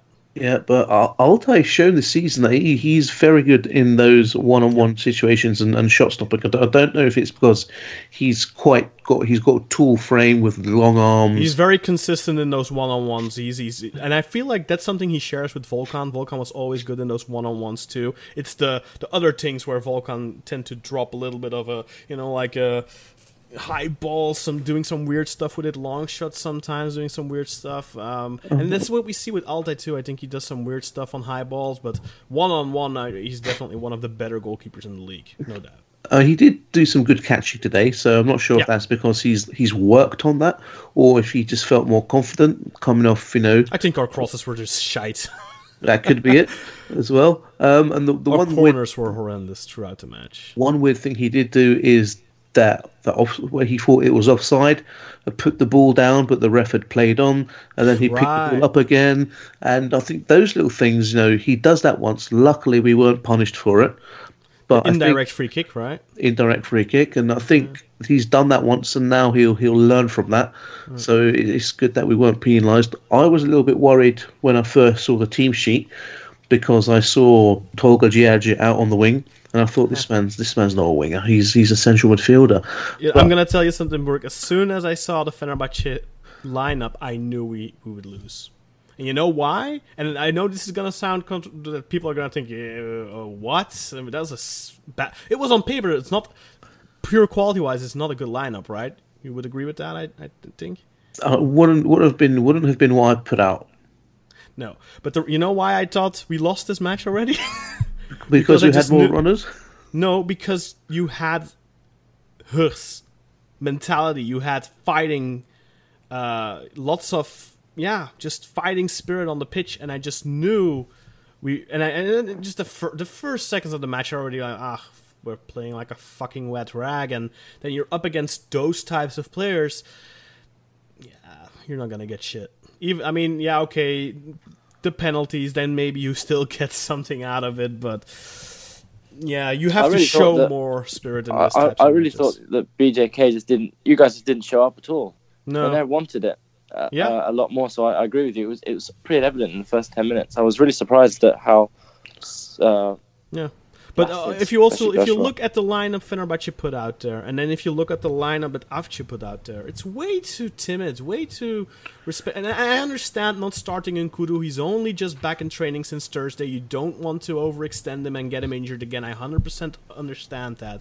But Diaby has been playing poor in the last couple of weeks, and then he benches Ljajić, who got a lot of slack last week because he took a couple of long shots because there were, was no opening to find. He took a couple of long shots and he didn't do well with those, and people are immediately jumping on his case. But I can tell you one thing: Diaby lost almost every single ball in this match, and Ljajić last week against Malatya didn't give away any balls. He just didn't score from outside the box. Okay, that doesn't necessarily mean you're playing a bad game. I see a lot of people criticizing him, but I actually thought he played a decent match last week. Because you, you have to look past those shots. What other option does he have? He didn't have options in the box to play the ball to, so he has to go for that shot. And if that shot isn't good, yeah, okay, well, shit happens, you know. That they can't all be uh, amazing. You have to have some decent space to put in a good shot. Rant over. Um, yeah, no. Let's uh, let's get more back on this though. Um, yeah, what did you think of, of the, the penalty for Fenerbahce? What did you think of um, the the potential fall before the second goal? Um, and I think that's pretty much it.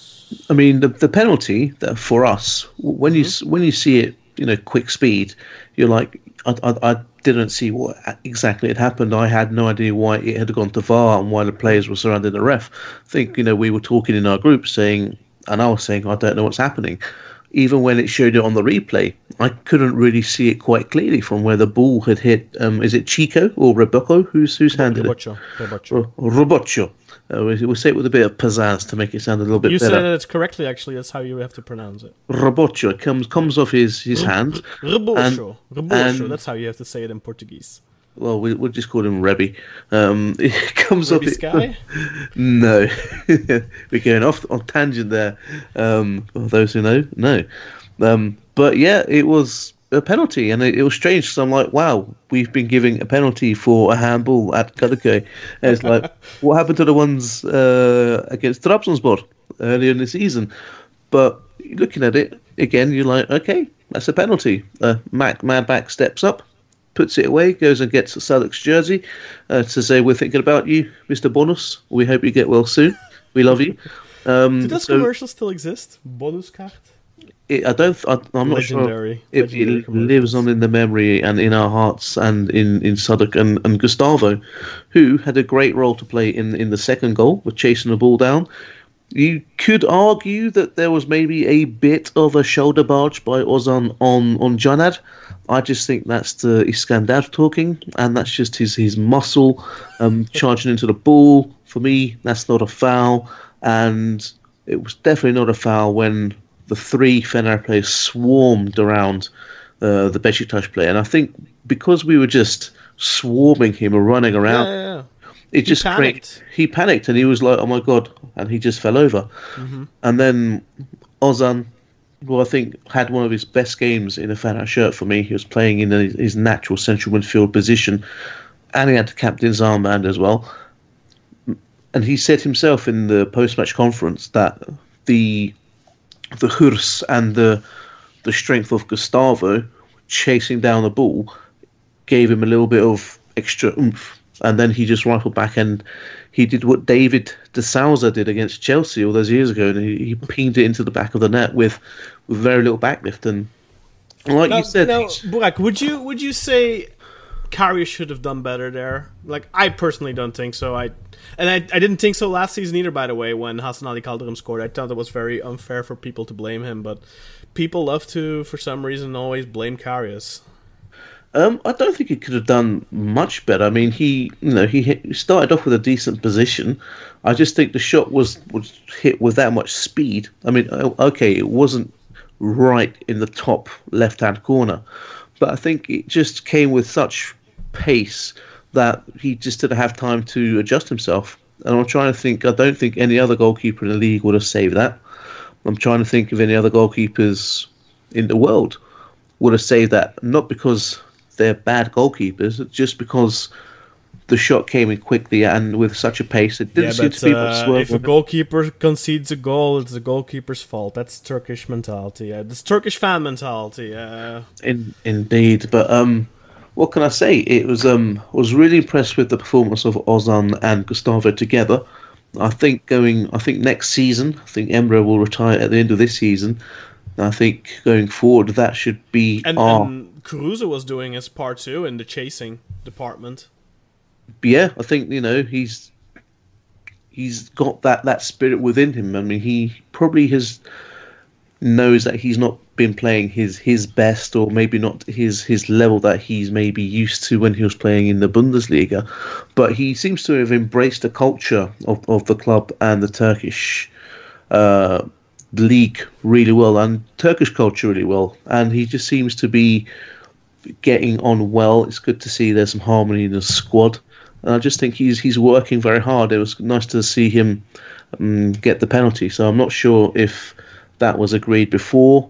Because I know Emre's usually the penalty taker, but you've got people Yeah, I who would could take one. expected Vedat to take it actually. Exactly, but then he, he got his goal. Um, again, I think watching him battle with Vida was was. Yeah, I have to say, good. Vida had him in his pocket for almost the entire match, and then just that one moment. I wouldn't say pocket. I think you know he. Uh, I, they- I really, they- I, I- I didn't see Vida. Uh, uh, I didn't see Muriqi in this match. That's the one thing I, uh, the one positive I took away from this match Mm-hmm. is that Vida seemed to completely neutralize him for almost the entire match until that one moment. Ah, That's like that one. Was all, all he needs. Kosovan Player of the Year. Um, get, gets his goal after some great work by Mauricio Isla, Isla. who who was um, really poor last week, but he just seems to turn it on this week. I think I saw a tweet from uh, a Fener fan along the lines of saying this week Isla was in Cafu mode, and last week he was in I don't know Mahmoud Hanifi mode, or no. Turkish Roberto Carlos. Turkish Roberto Carlos, exactly. Um, I, I did love him, but he was very bad.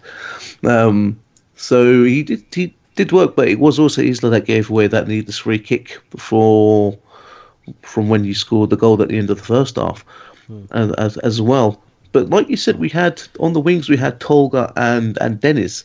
And those two guys, you, they've got that mentality. You know, they, they can be a bit dirty. They're going to work hard, especially Tolga. He I think he was one of the guys that covered the most ground, and he's been a bit of an unsung hero for us this season. He gets a lot of stick from some some fans by saying he's just a bit of a lump, but yeah, but sometimes you just need a little bit of a lump there. you need someone who who's and big, I have strong. to say, the football in this match, at no point I was like, eh. I, I didn't think either team played good football, but got, Fener just, you know, on on mentality alone, I think it was. It was really a character performance from them. well, it's a derby. um, We've not lost yeah, a yeah, derby yeah, for sure. And dar- that's how you win the- derbies. this decade. Apparently, we've not lost a derby at home this decade, which is an an, an incredibly useless you- stat.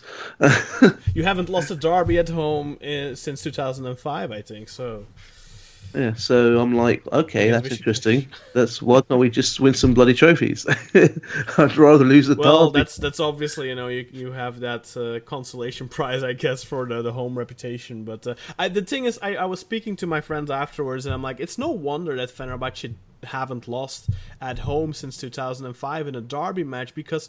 Not so much because they are just that impressive at home. It's just the way that other teams come into the match. If you look at how how Besiktas, from the first seconds, they were just they it's like almost like they were little children standing in front of, of, a, of a crowd of 40,000 people for the first time in their life and they're like oh that's how it feels uh, no wonder you can't you can't win with that type of a mentality. You have to go out there and play gutsy football. How do teams come to to to Türk Telekom Arena to Vodafone Park to to uh, to Kadıköy and get a win? Because they they they don't they're not impressed by the atmosphere. They're not impressed by the track record whatever. They just come in there do their thing and and you know just muscle around a little bit hustle and, and and they get a result and you don't do that by coming in oh you know what maybe if we survive the first 20 minutes or the first 30 minutes and then we'll try and hit them on the counter perhaps because obviously that's what Avci was going for i mean that's the only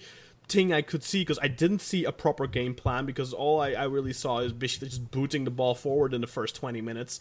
Um, not really any any other plan than that. Uh, it was very bad, and so for me afterwards, after the match, it was like ah, we deserve to lose, playing like a wet fucking rag.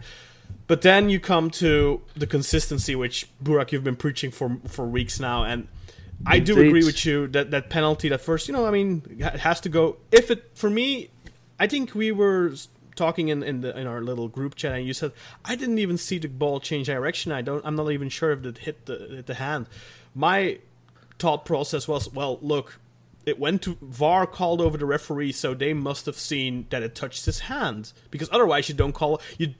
In my understanding is you don't call the referee over if you aren't sure if it actually made contact with the hand because if you're calling that ref over, I mean, there's no way in hell he's not going to give a penalty in that circumstance in that situation. So you can't put him on the spot. Hey, what do you think? Did it touch it or didn't it touch it? No, you have to be certain if it touched it, and then the ref has to come in to dis- to determine was it uh, was the hand in an unnatural position, yes or no, whatever. Was it intentional, whatever. Um, so I'm okay with that penalty. I even said that I think you know what I mean. If it's a handball, you have to put it to the spot. But then, if you give that penalty, you call the ref over for that, and then you ignore, you blatantly ignore the the Vida position in the same match. That's really difficult for me to Take to swallow. To swallow. Yeah. Exactly. So now, now you know how we, how I have felt in the past couple of weeks, um, because that was, you know, a, a definite penalty, and I'm trying to look at Cüneyt Çakır's position on that. He's actually he's got quite a clear view. He's on the edge of the penalty area, looking towards the mm-hmm. group of players. So I'm not sure if, even if he's not focused on Serdar and Vida, and he's focused on someone else. You know, the, Yeah, but I, I don't blame Cüneyt Çakır in this position. I, I, I, I, when it comes to VAR, I never blame the ref on the pitch. Because I think that with VAR as their support, refs on the pitch are far more inclined not to blow their whistle, where they otherwise might, maybe would. Because they think, well, I have that safety net of VAR, and if there's something going on, they'll notify me. So I will I will- I will never blame Cüneyt Çakır hmm. there. For me, it's the people in the VAR room, Mete Kalkavan and whoever else was in there. They are the ones that here I think should yeah, I think that that, that warrants a suspension.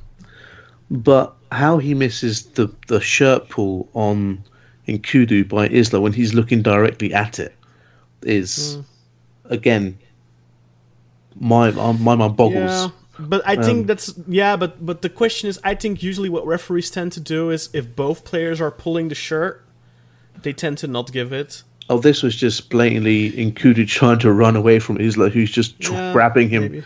And if you if you could see a still photo of it, there's no way that there's shirt. You know, both players aren't Mm. pulling each other's shirt. It's literally Nkoudou trying to run away from Isla and turn in the penalty box, and um, Isla's got a handful of his shirt, and Cüneyt Çakır is less than like ten yards away, looking directly at it, and it's like Yeah, but I'm I'm I'm quite used to Cüneyt Çakır being very inconsistent in derby matches for us. I, I remember a couple of years ago against Galatasaray where Melo gave a, an elbow to I think it was Veli, and he had a bleeding nose in the first half, and then doesn't even give him a yellow card. Nothing should have been a re- direct red. Nothing. Uh, then in the second half, it started the second half, Melo scores, and right after that, Veli gets sent off for doing like a slapping motion towards uh, Sneijder or something. After he was already getting swarmed by three Galatasaray players who were like holding him and stuff, and Cüneyt was just standing there looking at it, not even coming in between, trying to separate the players. No, he was waiting until Veli had enough and took a sw- took a took a swing and then sent him off. Like I'm used to Cüneyt being, you know, like seeing stuff on one side, not seeing it on the other. That's no surprise. You just said Sneijder, and it makes me want to cry. Oh no! don't don't cry. It's Christmas, Azad. It's okay. Maybe Don't I'll, I'll cry, arrange for him to be under your tree tomorrow. in a stocking. Oh yes, please, yes, please. But yes, it, uh, a good performance uh, by us at home. We got to see Farad to get some minutes, which is always nice. Didn't really do much, but it's coming into you know a, a, a derby hmm. at, at at the end at the tail end of the game. But it, it was nice to see Gustavo and Ozan forming a really nice little partnership in the centre of the park, and we, we go away to Rize next week, the the up and down team. So J- they just one thing, I think you can't go into the Champions League playing this type of football. By the way, that's No. gonna not end well. if if if we are lucky enough to get there, then yeah, definitely not. But you know, um, let's just just just just focus on getting This was win in a at, derby, but not in the away at. Let's focus on our away form, which has been abysmal away from Istanbul in the last eighteen months. Um, but but Rize won this week, so due to their yo-yo form, they're due to lose Yeah, next that's week, true. and it is Ismail Kartal as as well. So I know he, I don't know how he's going to set his team up, and but it's also the return of the prodigal son, uh, Vedat Muriqi. So he will he score on his return to his old stomping ground? Who knows? We'll have to wait and see. But it would be nice to finish the first half of the, of the season with uh, an away win, just to put pressure on the teams around us as well. But And, t- and talking about putting pressure, that's one thing that Besiktas fans have been saying for weeks.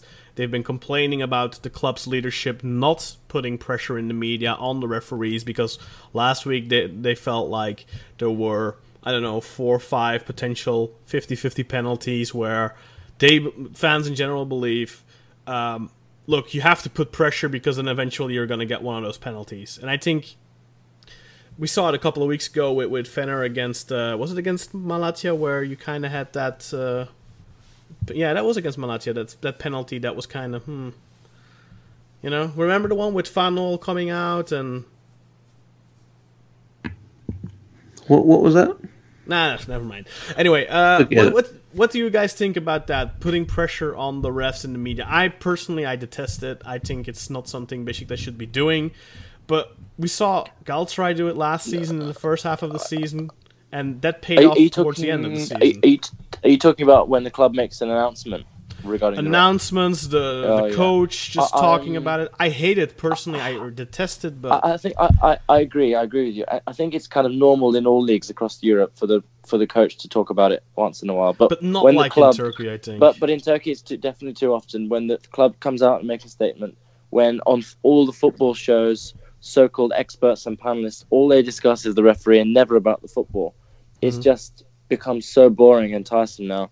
Everyone's just looking for um, scandal off the pitch, and no one is looking Yeah. for answers on the pitch. and it's that's one of those really things. boring. Those are a very good point that you make because now I think one of the things I dislike about now what we have in this situation is, look, yeah, there's two positions for which they probably should have had a penalty or definitely should have had a penalty, but all that's being talked about now are those positions, but nobody is talking about the wet rag performance, the Exactly. lack of mentality shown on the pitch, the lack of desire to come into a derby match, an important match for, for both sides, but for Besiktas too, coming off of a loss against Malatya Spor, and they needed to pick up three points to stay in the trail of, of Sivaspor. Yeah, yeah, exactly. Ev- Everyone's trying to blame someone else for something. Yeah. I mean, it's the same. Unfortunately, in Turkish society, the whole thing is mirrored in every every avenue of society. Everyone's Mm. pointing the finger at someone else.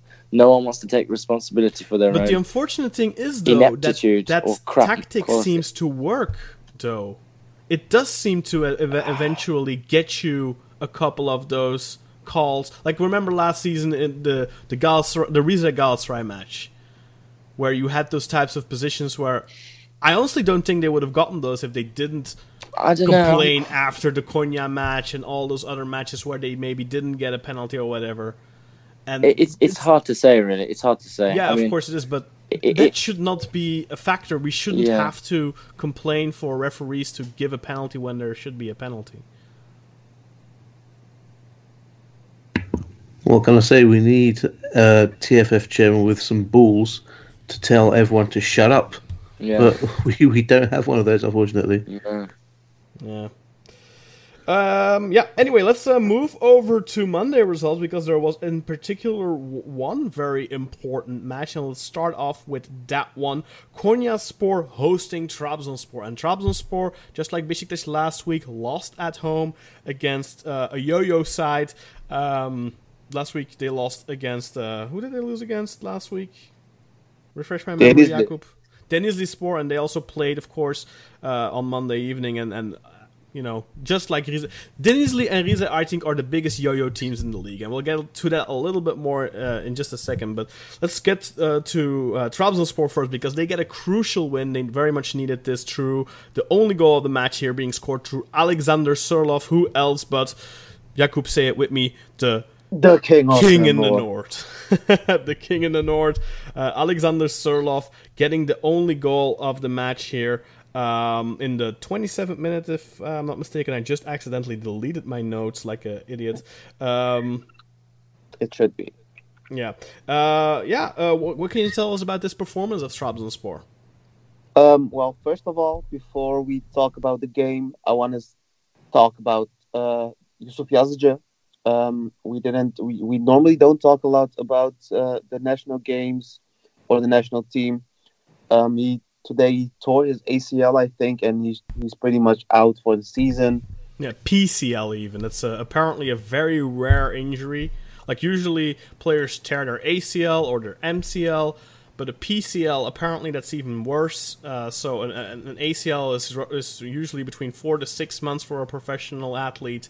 PCL is even longer apparently. So Yeah, for it- those of you hoping he's gonna get to the Euros, just forget about it. Nah, I, I, I, I it's, it's it's particularly bad for him because um, when he just went to Lille, he didn't Mhm. have a great start, and it seemed like the last couple of weeks he started to, he really play the game that he's that he was used to play at Trabzonspor. You know, he really was showing his, uh, his his skills. So Getting assists, getting goals. yeah, so it, it's it's really bad for him. Obviously, there's no no no great time to get injured, but it Yeah. just seems like an extra awful time because he's going to be away from the from the squad for a while. He will be missing the Euros. Yeah. Um, the national team will be, you know, a guy, a guy, a guy, a guy less. So I just yeah, wanna- plus I mean, a good second half of the season with Lille, I think, could have, I hope, put him into contention for a starting place over Hakan Çalhanoğlu, who's been dreadful. Yeah, we, I know that we are pretty much the guys that are shitting on Çalhanoğlu every moment they can, but yeah, Oh, it's, he shit, so he deserves it's, it's, it's, it's, it's yeah, it's awful to see a, a great young player um, get injured uh, like like he did. Mhm. Um, but it's also nice to see that all the teams, pretty much all the teams in Turkey, all the big big players um, showed support to him, and uh, everyone obviously hopes that he's going to come back better. I hope he also does. So Fingers um, crossed. I'm sorry. Fingers crossed. Fingers crossed. So, uh, Yusuf, I hope you get uh, better, uh, smooth and quickly. Um, okay, so The goal was all- in the 37th minute, by the way. okay, I just checked it. first of all, fuck Aykut Kocaman. I'm I'm I'm so I, I hate the guy for multiple reasons. Um, I hate the way he makes his team play. Um, yes. I get I get why he does it. Um, it, it yields some it yields some results for him, but all when you have been at a club for this long and you've had the time to build up a team like he has, and he, the time that he's gotten at Konyaspor over the two stints that he has been there, you should be able to build a team that can play some actual proper football. Yeah, you know, I, I know that of- not everybody can be a fucking uh, Pep Guardiola or a, or a Mourinho, but you know, I just hate the way he makes his teams play, and I That's what think Rizak that Çalımbay has done at Sivaspor in two years. yeah, but I, you know, that's Çalımbay. Uh, Kocaman is only on this world to suck suck away every inch of niceness and hope and pretty much all the good things in life. So, um, I I would rather watch paint dry. I, I, I said this again, and I, I'm pretty sure you could show the games of Konya and use them as torture torture methods because I, I was just I was watching this game because obviously Trabzonspor fan, but I hated pretty much everything about the game. Um, I have to say though, first, first half, first half they they were like the um, fuck the bus, you know, just defend like the like it's 300 and just try the best not to concede. But- Bottleneck. Yeah, but but second half they pretty, they did open up. So I don't know. Um, it, it, it obviously was because Trabzons- Trabzonspor scored. Mhm. Um, we had uh, Nwakaeme with a great cross, Sørloth doing what he does, what he does best, of the being the tall guy that just can do pretty much everything. Um, Yeah, but this wasn't a. This header should be highlighted because it's a really good subtle header. It wasn't an easy one. I I, No, I it didn't wasn't. I didn't think it should it would should have been going in. You know, um, I think the keeper of Konyaspor should have got it, but it's I think it was like one of those one of those. It was a very because- treacherous ball for yeah. You just don't accept expect it to come. You know. Mhm. Um, there were a couple of things. Um, as always, an ex-Trabzonspor player plays a good game against us. Um, they had Alper Uludağ on the right back position, I think. Um, he wasn't the greatest with us. Um, he had some great runs against uh, against our defense. Ah, You're making me thirsty with that name. Oh yeah, yeah, of course. There was a position with Sturridge in the uh, like in the in the tenth minute or the fifteenth minute or the fifth minute, something like that, um, where he got the ball in the box, but he just couldn't uh, control it just just good enough to get a proper kick at it. Um, so that was kind of sad to see. Um, Sturridge had a, had a had a weird game. A lot of uh, I wasn't able to watch the whole game. I watched like the um, I I caught the last ten minutes of the first half, so just before we scored, and the whole second half. And a lot of a lot of people were complaining about Sturridge because he was he was invisible. The last ten minutes of the first half that I saw, he wasn't really into the game as much as it seemed, and he was subbed out um, during the break. Um, you know, Karaman went on uh, went on TV or had like a um, a, a thing with a uh, with a reporter where he said that um, Sturridge was Kurgun. I don't know how to translate it the best, like down or sad. Um, I don't know what I, I wonder what's the what the problem is. You know, um, I think he's getting a little pissed off of Maybe getting. his hamster died. um, I hope it didn't. Uh, I think he's he's having a little bit of issues with you know, with not playing full. Homesickness, maybe? Oh, okay. I don't know. I think I think it's more that he doesn't play um, a lot. Uh, yeah, Yeah, I, yeah, I, that- I that's saw, down to I his saw that interview um, after the after the game with the coach as well, and I, I thought exactly the same thing, Jakob. That I think I get the impression that Sturridge is kind of used to, or, or not used to, but expecting to be in the limelight and playing all the time at Trabzon. Uh, and the fact that he's not getting the game time that he envisaged is making him a little bit pissed off. But it's weird that he doesn't, though, because when he is playing, usually he does add a very I- noticeable Oh, I agree. I. I, I can't believe that he doesn't play all the time. When he's fit, I mean, and he's fit currently, there's no reason why he's not playing 90 minutes.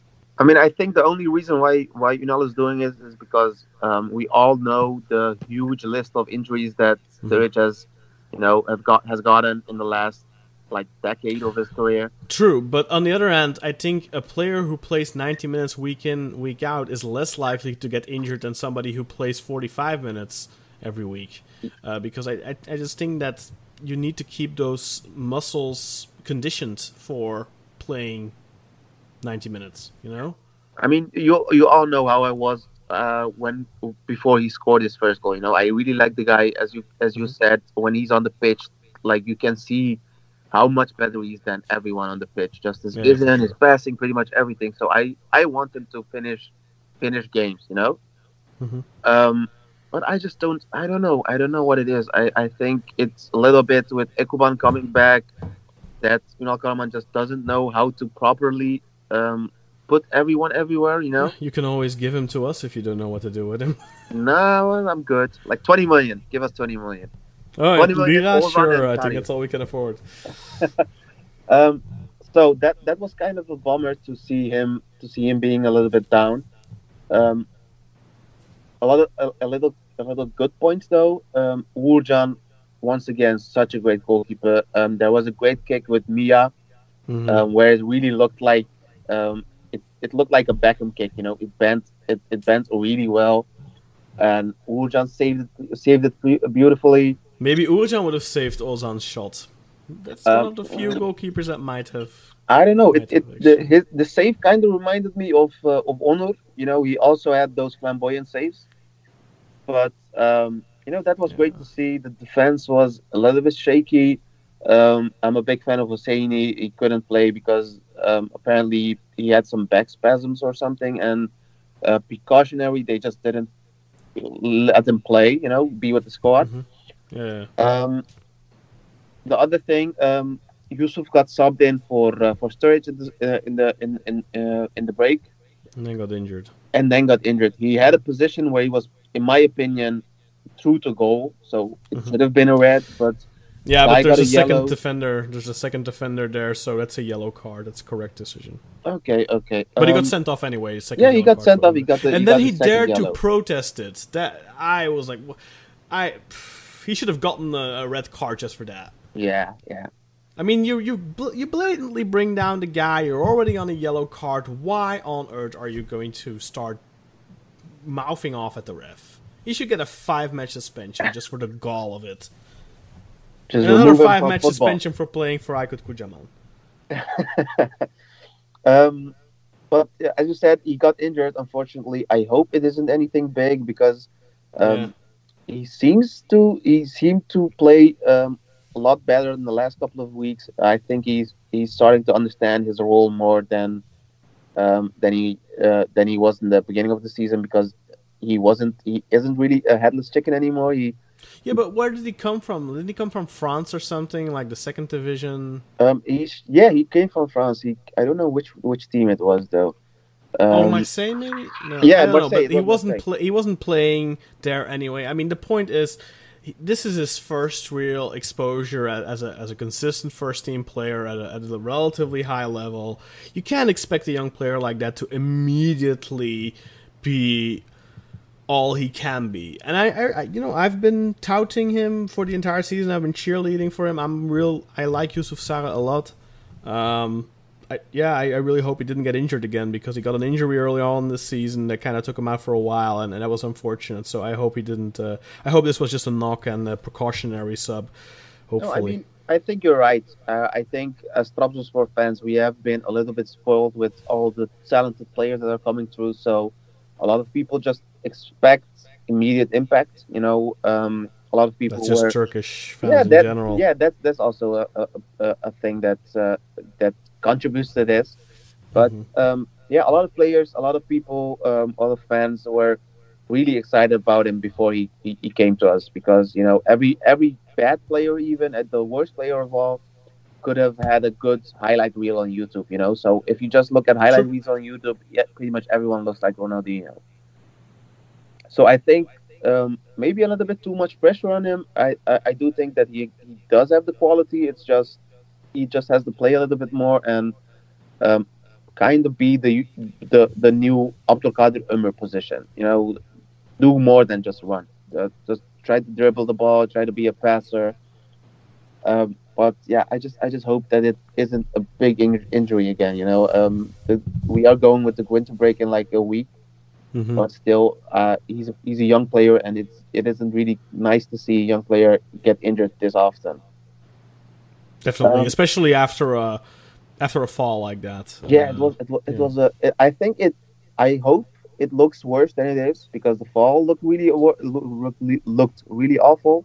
But yeah, I I didn't see anything on Twitter. I didn't see anything from the the normal Trabzonspor correspondents. We will do have you know the the information. So I just hope it isn't anything big. Okay, Burak, uh, any anything you want to say uh, for our Aiku Tate? He's a winner. Oh, fuck Yes, off. He's very much. 1995, 96, brother. Ah. Where- Jakub wasn't even born back then, I think. life? I was. I was loving actually it. when were you born, Jakub? 93, so I was two years old. Oh, Exactly. 93. Uh, just, just, just, just tell me how many championships Unal Karaman has won, and we can end this conversation right now. Um, he won one with uh, being uh, the assistant manager to Şenol Güneş in the 2010 and 2011 season. Exactly. He's never been, Ooh. never been always a bridesmaid. Ooh. Never fight. So, Okay, uh, uh, let's move on fired. before this escalates. There's no escalation. The conversation has been ended with facts. okay, Oh. the, the final match on match day 16 was Denizli Sport, that other yo-yo team, against Alanya Sport, who had been in a little bit of a slump lately, but they come back with a vengeance, just like Die Hard did. Um, and it ended 1 to 5 for Bruce Willis. I mean, Wellington and company, uh, as uh, Alanya Sport get a very emphatic win on the road against Denizli Sport, with Wellington getting a brace to the central defender, scoring in the 35th and 42nd minute to make it 2 0. And then just a minute later, Djalma Campos made it 3 0. Papiss Cissé ends his goal scoring drought in the 78th minute, following, I have to say this, a fantastic long ball by Musa Çağıran that Umut absolutely adored, and it made it 4 0.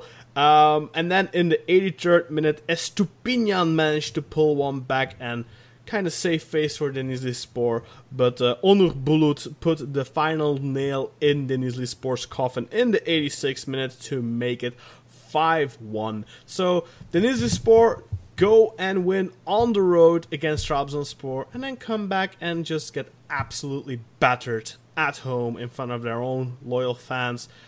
Burak, yeah, Yo-Yo, what else can we use to, to describe Denizli Spor? I I don't know because because like you said, it's not like they've been on a really horrendous run of form. you know they've won before losing tonight. They'd won three of their last five matches, and like you said, they actually they'd gone away to Trabzon and won there with Hugo Rodallega, I think, scoring both the goals. Um, but today, I'm not sure if, if it was, if it's because Alanya had like drawn their last game, you know, to Antalya, and then before then they'd they'd lost to Galatasaray one 0 you know, which was they're quite unlucky to lose, um, or to come away with no points from that game.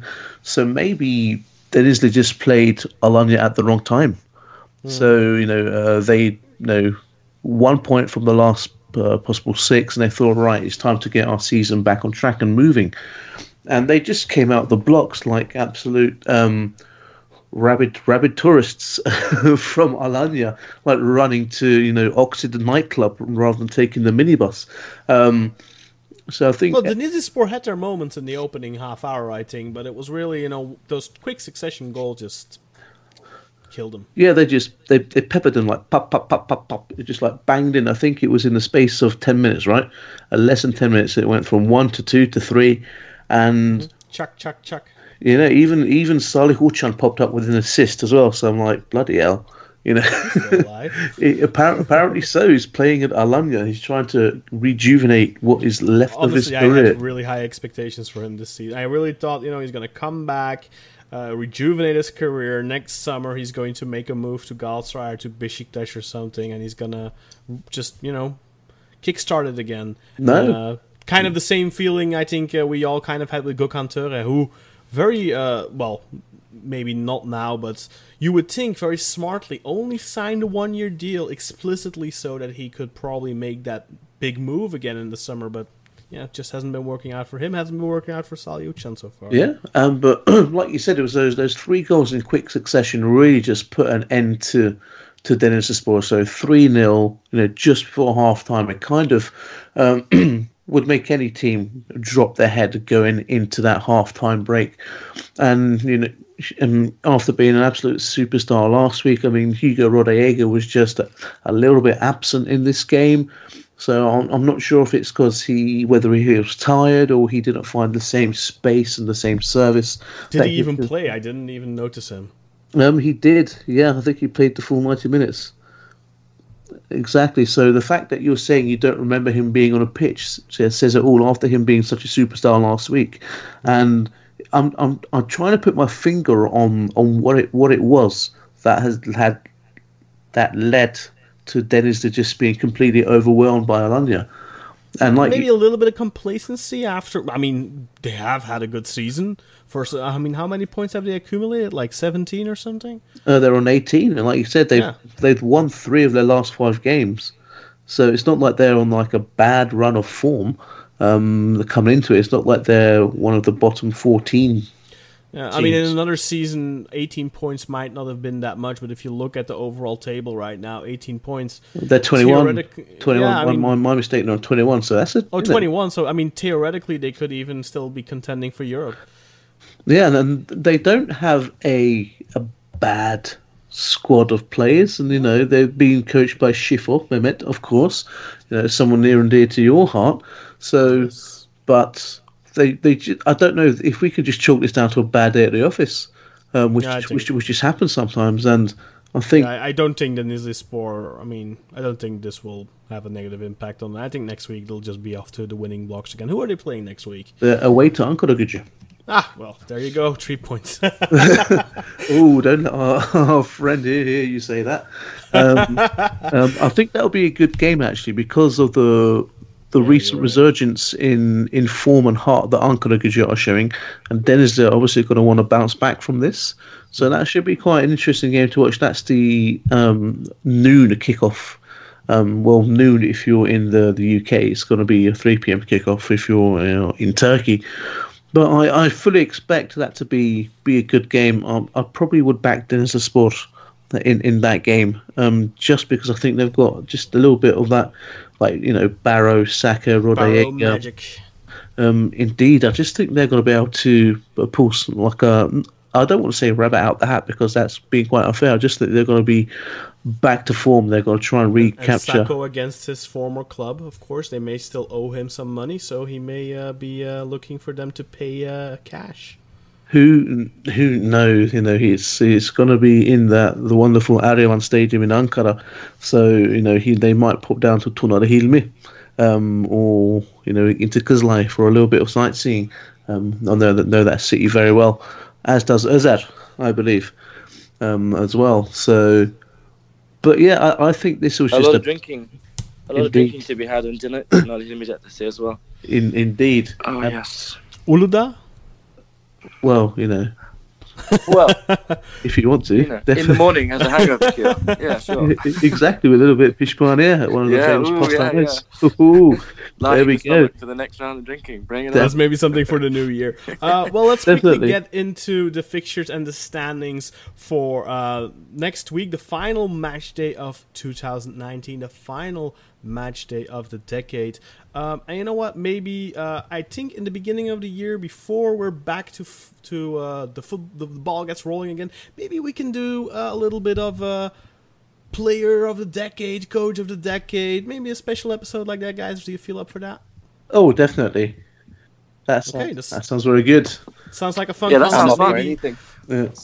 Yeah, and uh, let's uh, let's let's get your feedback too, people. Uh, let us know if there's anything else you would like us to talk about, and uh, we'll also get to some of those topics that our Patreon uh, friends uh, suggested earlier in the season. But Jakub, can you quickly run over the current standings in the league and the fixtures for matchday 17, please? Yes.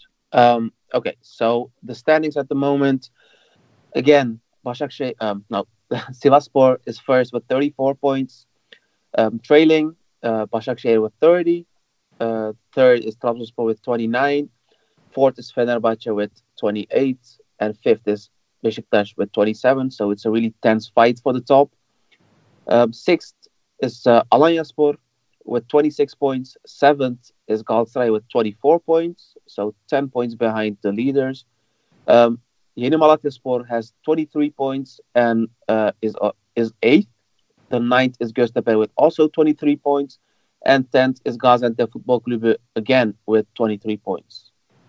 Eleventh is Denizlispor, who even though they had a couple a good game last week, lost this week, so they went down um, with 21 points. Çaykur went up with 20 points, so they are 12th. Um, 13th, Gençlerbirliği with 18 points. 14th and 15th, Kasımpaşa and Konyaspor respectively both have 15 points. And then the relegation zone, the 16th is Antalyaspor with 14 points. Ankara Gücü, even though they start to play better, are still bot- like almost at the bottom of the league with 11 points. And Kayseri still dead set bottom with 10 points. As for the fixtures, next week we have on Friday the only game Beşiktaş at home against Gençlerbirliği. On Saturday we have four matches: Ankara Gücü at home against Denizlispor, Başakşehir at home against Kasımpaşa, Trabzonspor against uh, Kayseri at home. Trabzonspor at home. Um, and uh, lastly, uh, Galatasaray at home against Antalyaspor. On Sunday, we don't have any Monday games because uh, the new year. On Sunday, you have Sivaspor at home against Göztepe. Item is Alanyaspor against uh, Konyaspor. Gaziantep Football Club at home against Yeni Malatyaspor. And the last game of the decade and the last game of this year, Çaykur Rizespor at home against Fenerbahce. Okay, uh, guys, uh, what matches jump out to you? What uh, what do you think uh, is going to uh, steal the show? Brooke, what uh, what what catches your uh, eye? For me, excuse me, I just coughed into the microphone. I think I deafened everyone. I am actually really looking, I'm looking forward to um, Başakşehir and Kasımpaşa. Uh, personally, I'm, I'm, I don't know why. I just think it's going to be quite an interesting game with those like other other Istanbul teams in there. Um, obviously, um, I'm always going to be looking out for Fenerbahce, so it'll be interesting to see what Vedat Muriqi does on his return to to Rize. Um, but also, I think Gaziantep against Yeni Malatyaspor could be uh, a bit of a goal fest as well. with- Definitely. Yeah. So I good tip. be looking out for that. Two and a one. half plus people. Exactly. Get Mm. your bets in now. Yeah, I, I think Besiktas Gençlerbirliği, uh, Gençlerbirliği in their last seven matches since Hamza Hamzaoğlu took over, three wins, three draws, only one loss. So it's not gonna be an easy one for Besiktas. They need to rebound from these back-to-back losses. They need to get three points, no excuse, if they want to have anything to play for in the second half of the season. Uh, Uzar, what's uh, your think- wish for the new year? Go, Oh, going into wish- the new year. oh, my wish for the new year. Oh, my wish for the new year. Well, my mind goes back to a tweet I wrote back in August, um, which is kind of the doomsday scenario, and it was also a possible scenario, which is still, which is still uh, on the cards, and it was Galatasaray get totally annihilated, embarrassed in the Champions League.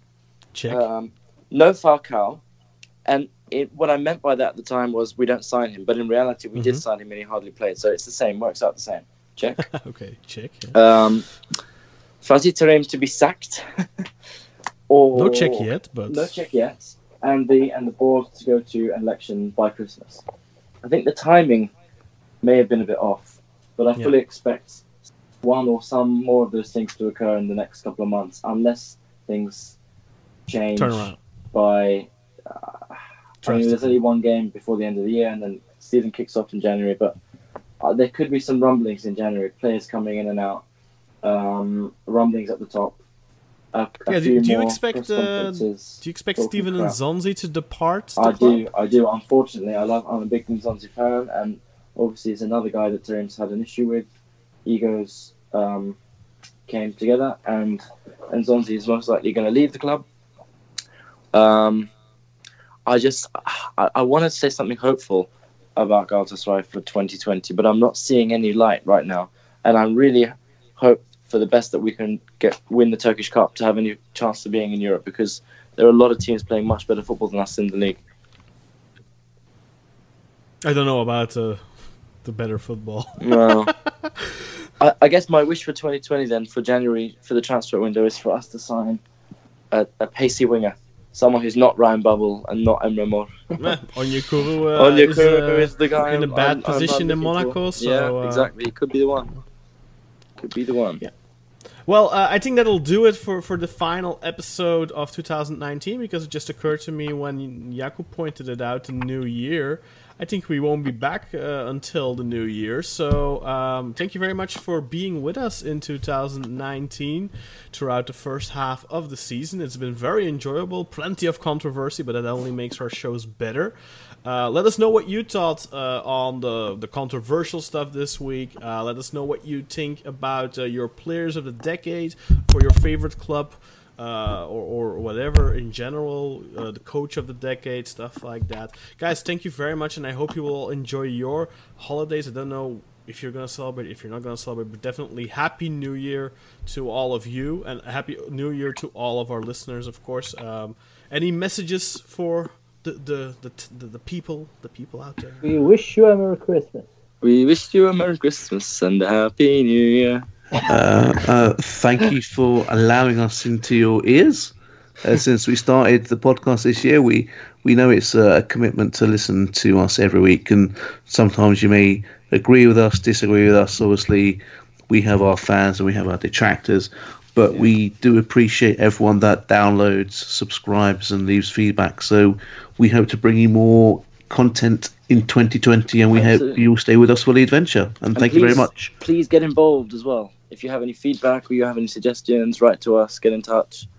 And, yeah, you can uh, always. Uh, our, our Twitter handles are always in the show notes, but just quickly, uh, you can tweet at Uzer. You can tweet him at Ataqoz, A T A Q O Z. You can tweet Burak at Burakiosaurus, like you say it.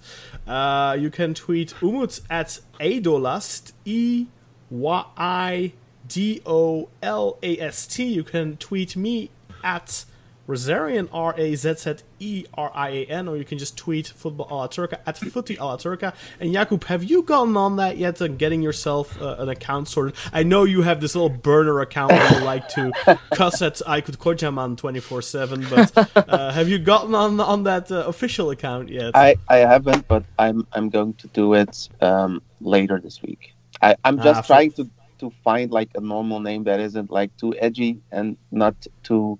I don't know. I'm not good with names. How No. about Aykut Man. Hocaman hater one two three? That's too easy, man. That's too Nasıl easy. koydu Aykut Kocaman? I could 103. Kocaman hater 61.